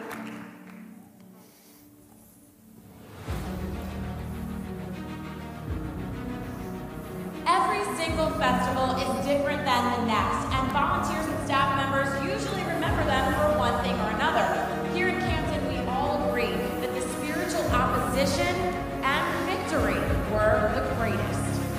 One week before Festival of Life began, a Camden woman spread Facebook rumors that Festival of Life flyers were the work of human traffickers. Her post picked up traction. You we all know that ain't nothing free because if that's the case, all of us working single mommies will be having our bills and stuff paid. So when y'all see stuff like this, please take it down. Festival of Life quickly got in front of the lie with truth trafficking. Our post was viewed 110,000 times and shared over 1,800 times. As a result, the festival received the endorsement of Camden City Council. Opening night, over 3,100 people flooded Bonita Park.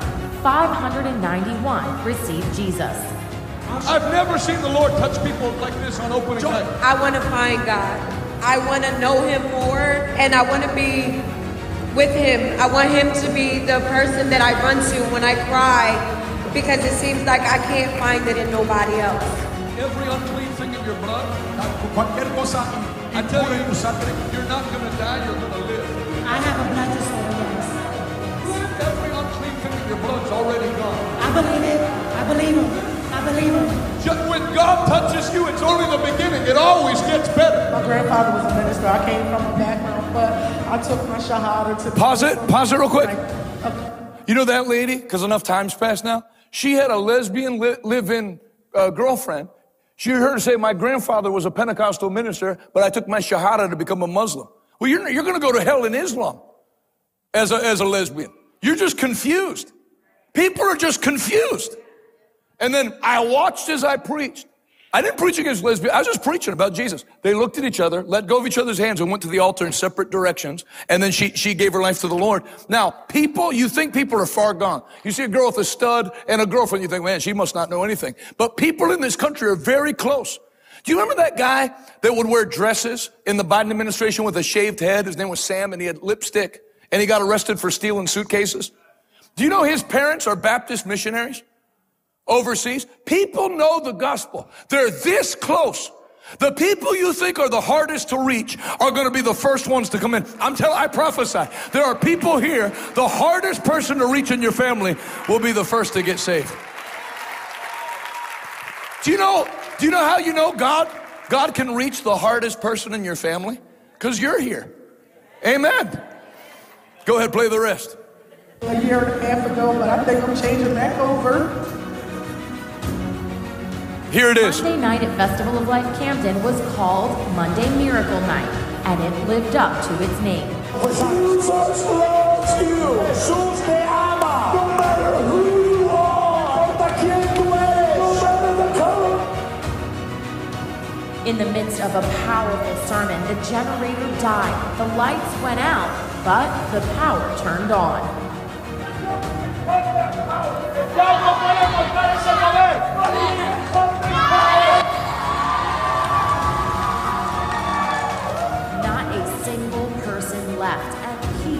Flooded the fields. With no microphone and standing in the dark, evangelist Jonathan Shuttlesworth led 717 people to the light. Listen.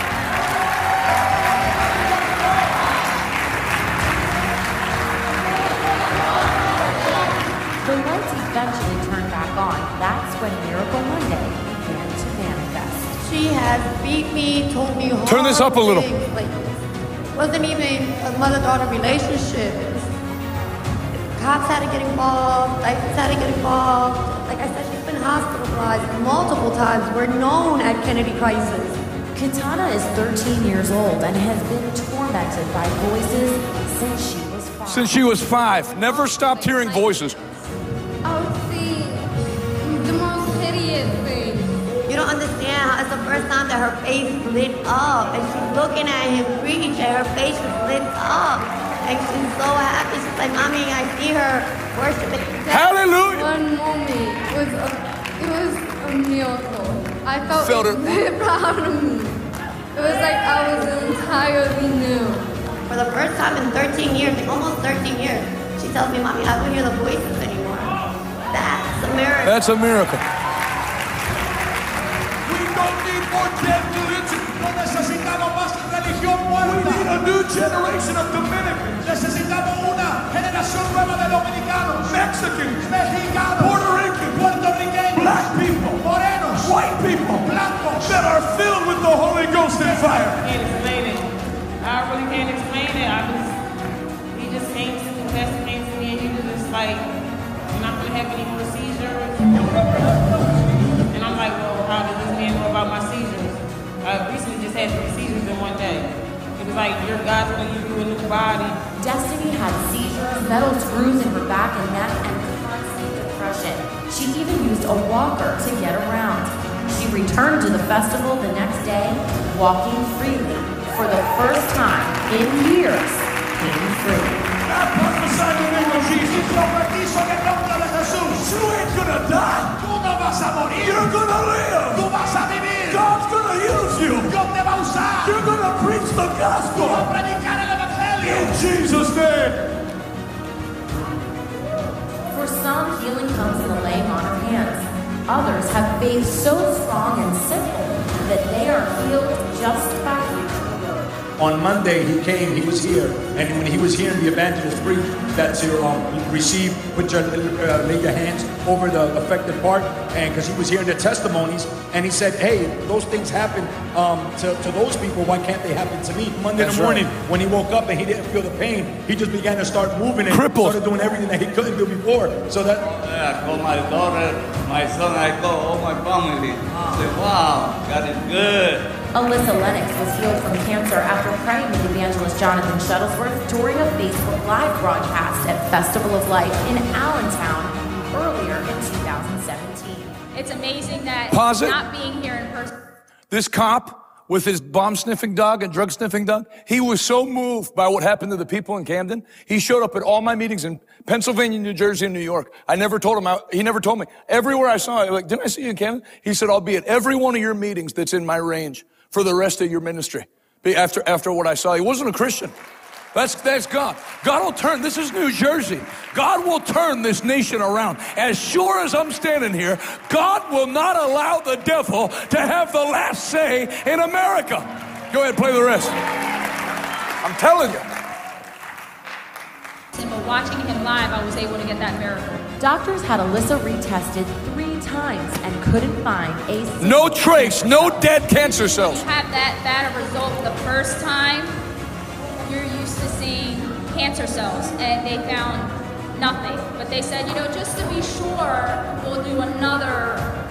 You know, in my head, I'm like, you know, makes sense. I know why. Jesus Christ is still the great healer. Jesucristo sigue siendo el buen sanador. Jesus Christ is still the great physician. Jesucristo sigue siendo el mejor médico. When you call on him tonight, cuando tú clamas a él esta noche, he will answer you. Él te responderá. He will deliver you. Él te va a libertar out of all your trouble. Many of the people seem to have a similar trouble depression and a spirit of suicide. I actually wrote you I was going to commit suicide. And when I came here Sunday, it stopped. You know, I used to be a cutter before. I used to actually cut myself. But just like Jesus said, He delivered them from all their trouble. About me coming here and hearing the word from Jonathan, Pastor Jonathan, he saved my life. I sleep through the night without screaming, crying. This week I've slept all through the night. Because it only takes one person in a family. Porque solamente toma una persona en la familia. To say enough is enough. Para que digan ya es suficiente. I'm gonna live my life for God. Voy a vivir mi vida para Dios. I'm not gonna sell out to the world. I prophesy tonight in the name of Jesus. Profetizo esta noche en el nombre de Jesús. Not only are you gonna be saved. No solo tú serás salvo. God's gonna save your family. Each of the testimonies represent a family that no longer has to deal with the emotional, financial, physical, and spiritual struggle of their former burden. Camden families were changed, and it all started with meeting their physical needs. Festival of Life gave away a thousand grocery boxes. We paid for all that. No help, just God. And 500 book bags for the kids to take back to school. It was so fun getting the backpack. I got supplies.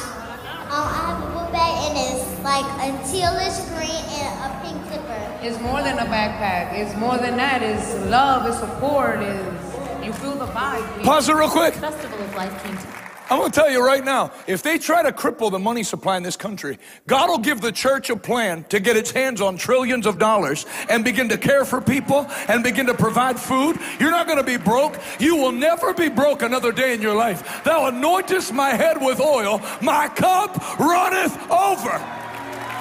Go ahead, play the rest.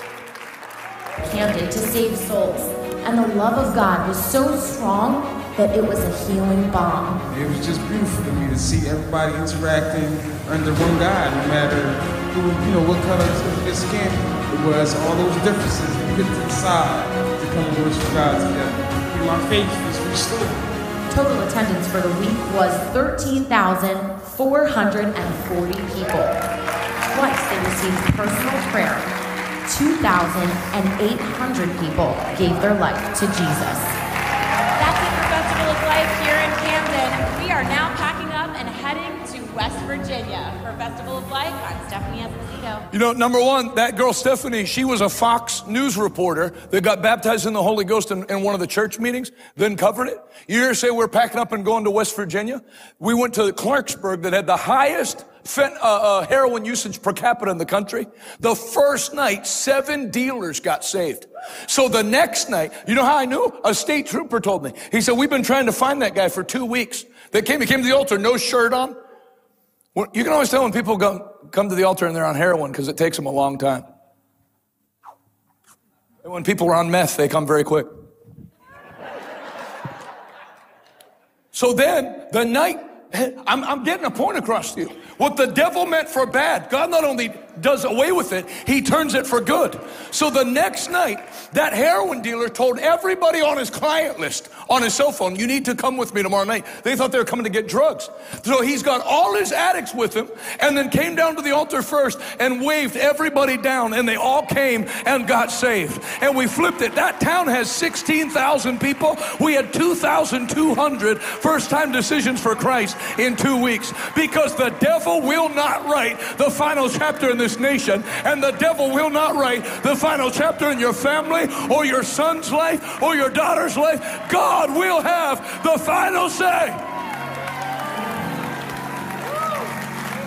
Anybody else feel the gift of faith in here?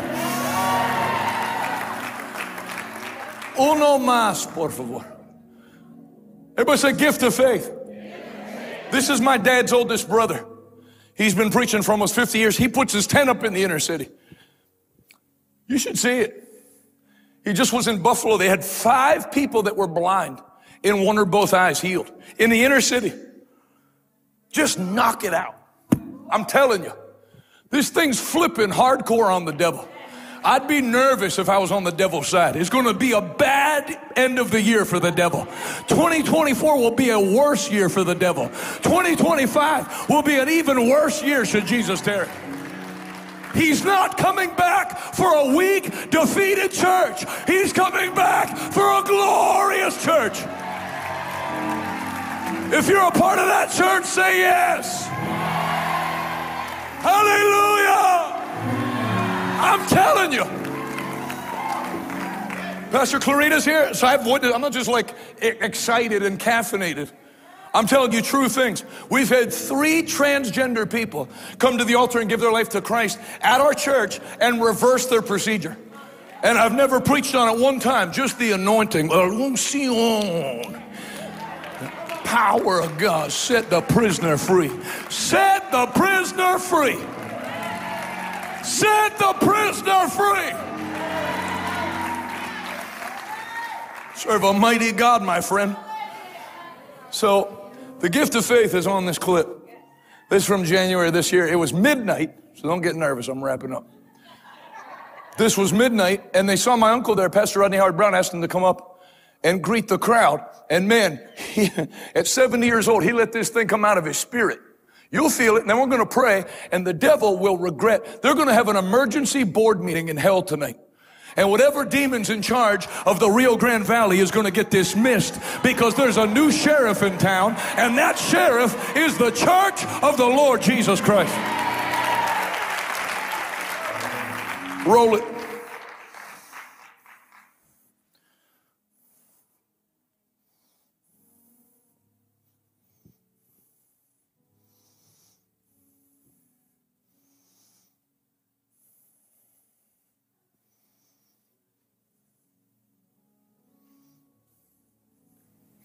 Jake, you should stay with them.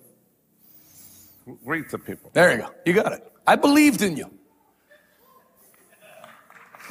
Turn it up.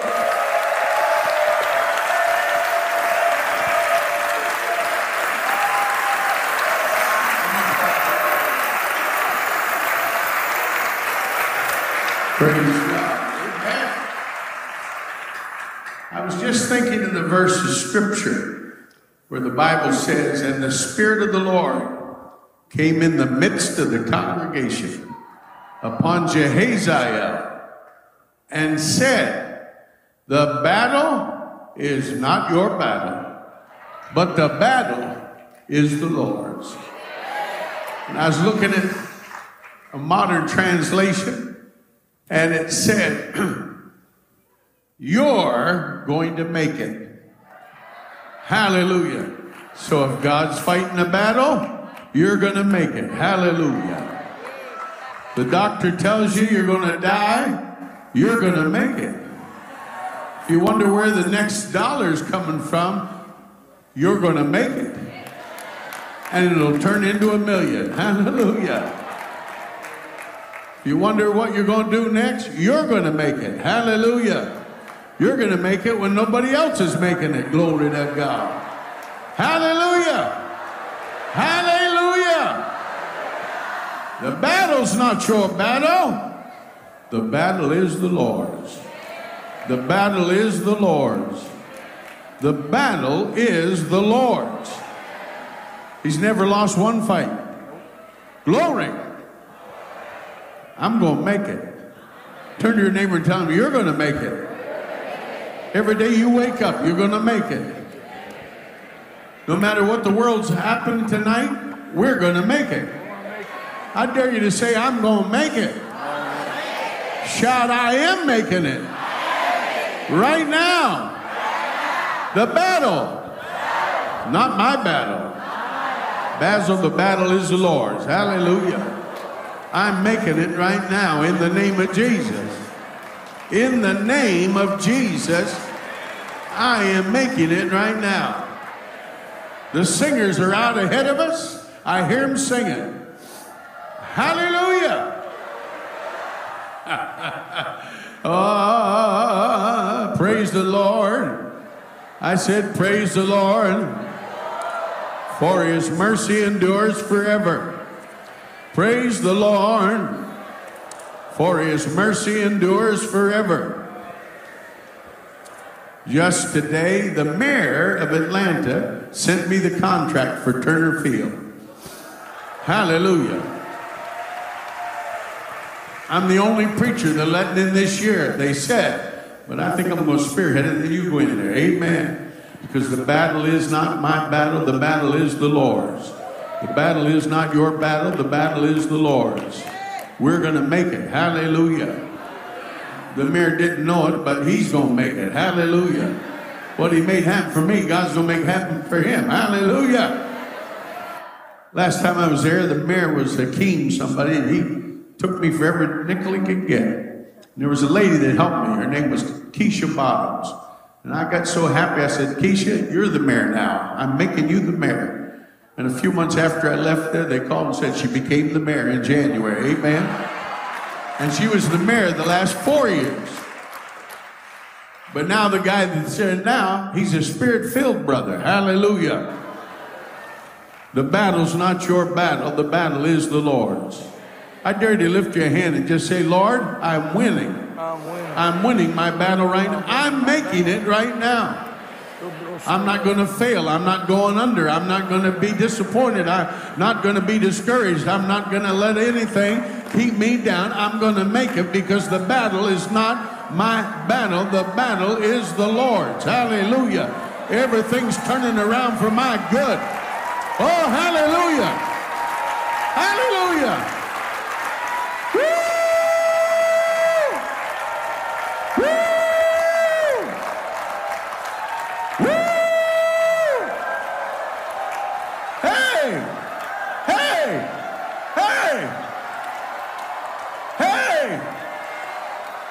Making it right now. Oh, glory to God. Then look at your neighbor and tell him, You're going to make it, you're going to make it, you're going to make it, you're going to make it, you're going to make it, you're going to make it, you're going to make it, you're going to make it. Hey, glory to God. You are making it now. Battle's not your battle. The battle's not your battle. The battle's not your battle. The battle is the Lord's. Hallelujah. Spirit of the Lord said million dollar offerings, billion dollar flow. Hallelujah. Oh.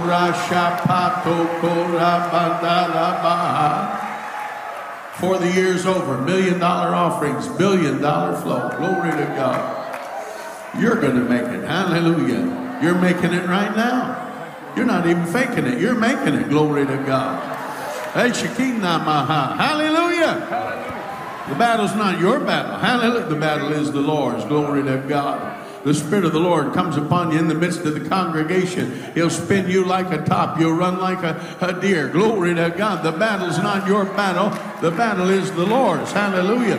There'll be a new wind and a second breath. Glory to God. Be a fresh wind from glory.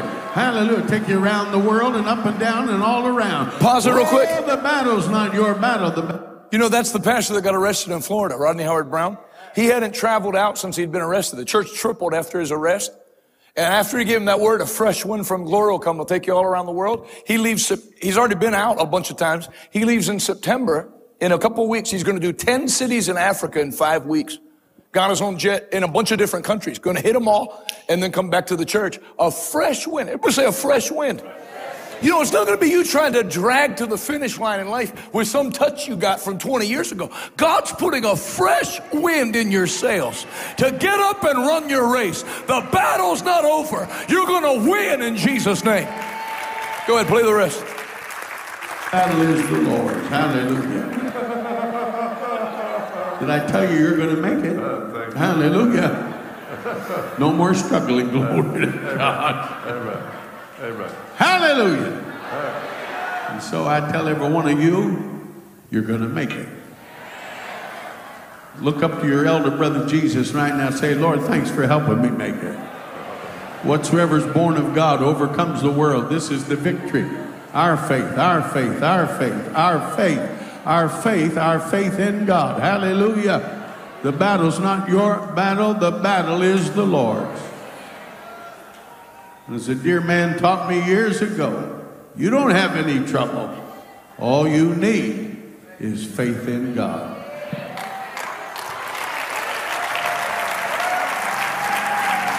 This lady that's standing up in the back clapping, take a step out into the aisle there, all the way in the back.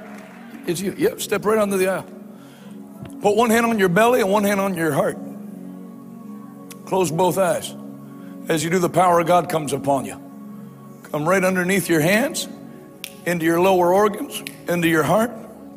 Be healed in Jesus' name. And then, secondly, that power is going to go into your household and clear everything out that needs cleared out and make everything right. In Jesus' name, you're healed. In the name of Jesus. Just lift your hands and begin to thank God out of your mouth. Battle's not yours, the battle's the Lord's. You're not going down, you're going up. That scripture he quoted at the end, that's a Bible scripture. First John. This is the victory that overcomes the world, even our faith. If you've been being overcome by things in the world, if the devil has his way, then he gets you surrounded by a bunch of other people that are getting overcome. He said, well, everybody struggles with something. No, this is the victory that overcomes the world. And let's say you suffered a setback, like Peter getting arrested in prison. Well, I guess it didn't work. Oh no. Are you still breathing? Yes. So it's not over yet, is it? Yeah. You can come back stronger than you were before. The devil thinks he knocked you down. Next time he sees you, you're going to be a hundred times what you were in the Holy Ghost. Maybe the very thing the devil did to knock you off the place you were meant to be. That that made you press into God. Now when you come back, the devil will rue the day he didn't take you out when he had the chance. In Jesus' name. Two things. Number one, this is the victory that overcomes the world, even our faith. If you've never put your faith in Jesus Christ as the Son of God and the Savior, that's not joining a religion. That's a spiritual covenant. That's a blood covenant. Rahab scarlet cord is an outward symbol of what God does in you. A new bloodline. Don't listen to all these ministers that talk about how you have curses in your blood. If you're born again, your blood is uncursable. Yeah. You have God's life in you, the Bible says. You have God's seed in you. Say, I'm not under a curse. I'm blessed. That's a fact. That's a Bible fact. I don't care what ran in the Shuttlesworth family before my grandfather got saved. I don't know what they did. I don't do it. I don't care if everybody in my family does something. When I got born again, I joined a new family. The Bible says in Numbers 23, no curse can touch Jacob. No divination has any power against Israel. If every witch in Mexico and Central America and Texas and New York and Nigeria all met outside of my hotel room and cursed me, I'd sleep like a baby. I won't even pray about it. I'm too high for that. I was playing video games at my house and a little ant crawled around uh, across the front of my TV. I didn't pray about it. I didn't move. I just squashed it and left it there as a sign to other ants. I didn't, I didn't ask for a prayer at church the next day and say I had an altercation with an ant and I'm hoping other ants don't find out about it and come back. Me and that ant aren't in the same realm. I'm sure that ant's very strong. He might have even been the valedictorian in his class. But I'm not an ant. I'm a human being and he's lower than me and he's not allowed to trouble me. And the devil is not over your head. The devil's not eye to eye. The devil is under your feet. He's not in your class. You've been raised with Christ. You look like everybody else, but you're not like everybody else. It's a fact. Amen. Can you say amen? So if you've never put your faith in Jesus, that's where it starts. If that scarlet cord's never been hung outside the window, then you'll go down with everything else. But if the blood of Jesus is applied to your life and you let God give you a new heart, the Bible says, if any man be in Christ, he's a new creature.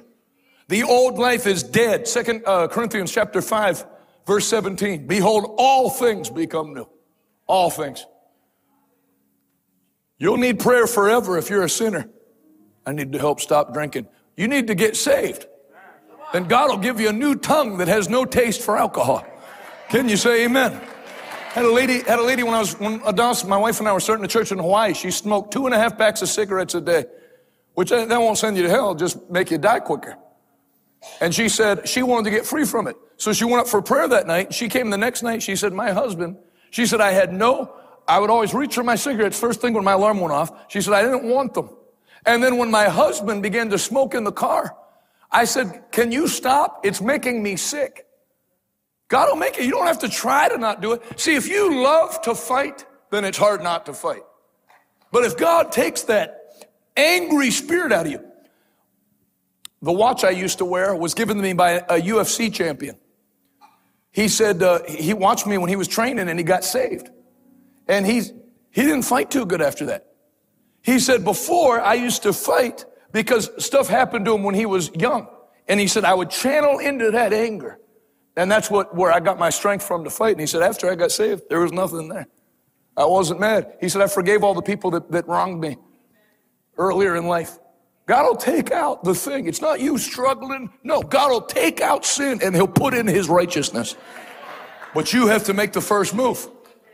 I want to call you. I'm going to do two prayers. I'm going to lay hands on everybody that wants hands laid on tonight. But before we do, let's take care of the most important thing. We had a bunch of people come to the altar last night and do this.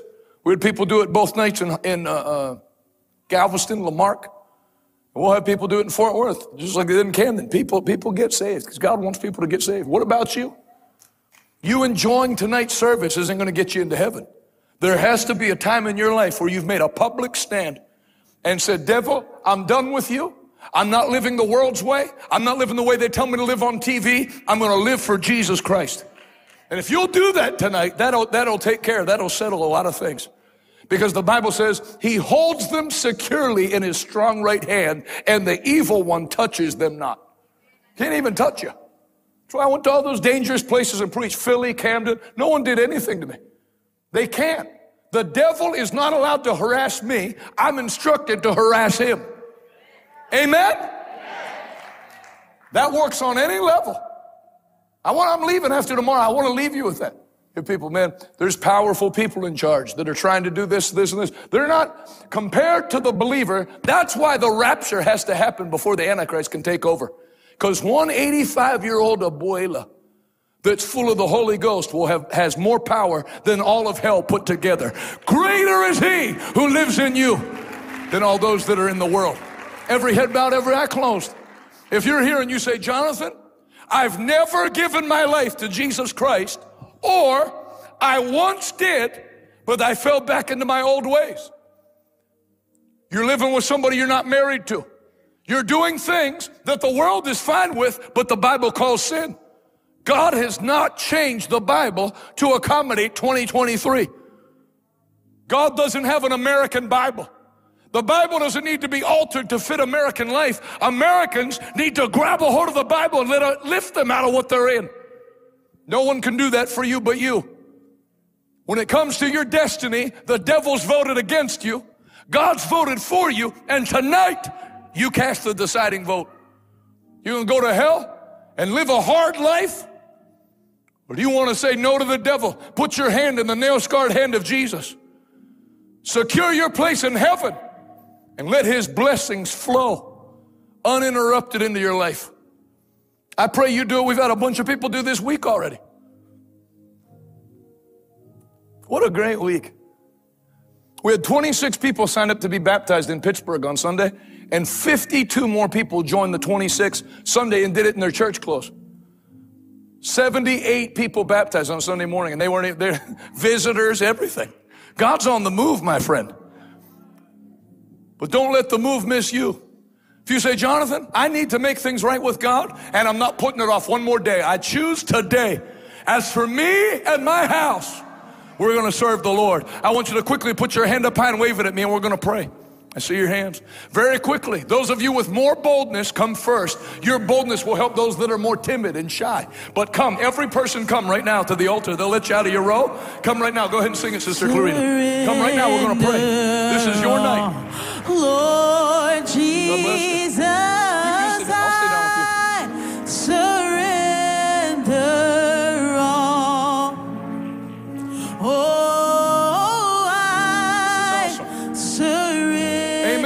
coming. You come as friends. This is great. What a great Wednesday night response. Yes. To thee, my This is your night. blessed Savior, I Yes. Sing it one more time. People are still coming. Lord Jesus,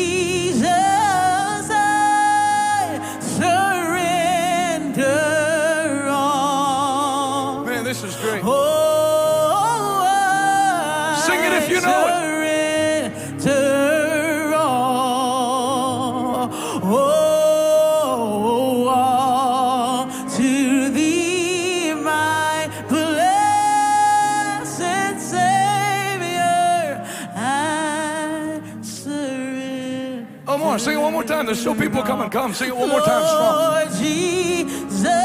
There's room for you. If the Lord's dealing with your heart, you can come.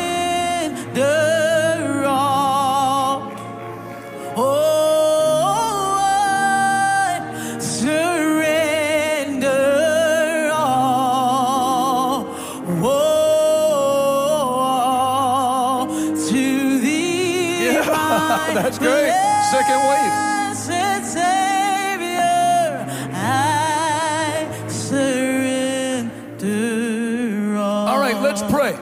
going to lead you in the prayer, but say it from the bottom of your heart. God's going to hear this prayer. This is not a church recital. There's a living God that hears what you're about to say. Even while we're praying, He'll take out your old heart and give you a new heart. Some of you will be just like it was when you were like seven or eight years old, when your heart, when there was nothing unclean in you and you loved God and you felt His presence. You're going to go right back like it was there. It'll be like nothing ever happened. Like the last 30 years never even happened. Say this nice and loud. Heavenly Father, I give you my life. I turn my back on sin. I believe in my heart you raised Jesus from the dead. I confess with my mouth Jesus is Lord and my Savior. Right now, I receive forgiveness by the blood of Jesus. I am saved. I am forgiven. I am clean. In Jesus' name, amen. Thank you for sharing the Jonathan Shuttlesworth podcast. If you're interested in supporting our mission to spread the gospel of Jesus Christ to our generation, please visit revivaltoday.com and click on Give Now to become one of our monthly partners. Thank you in advance. We hope to see you soon.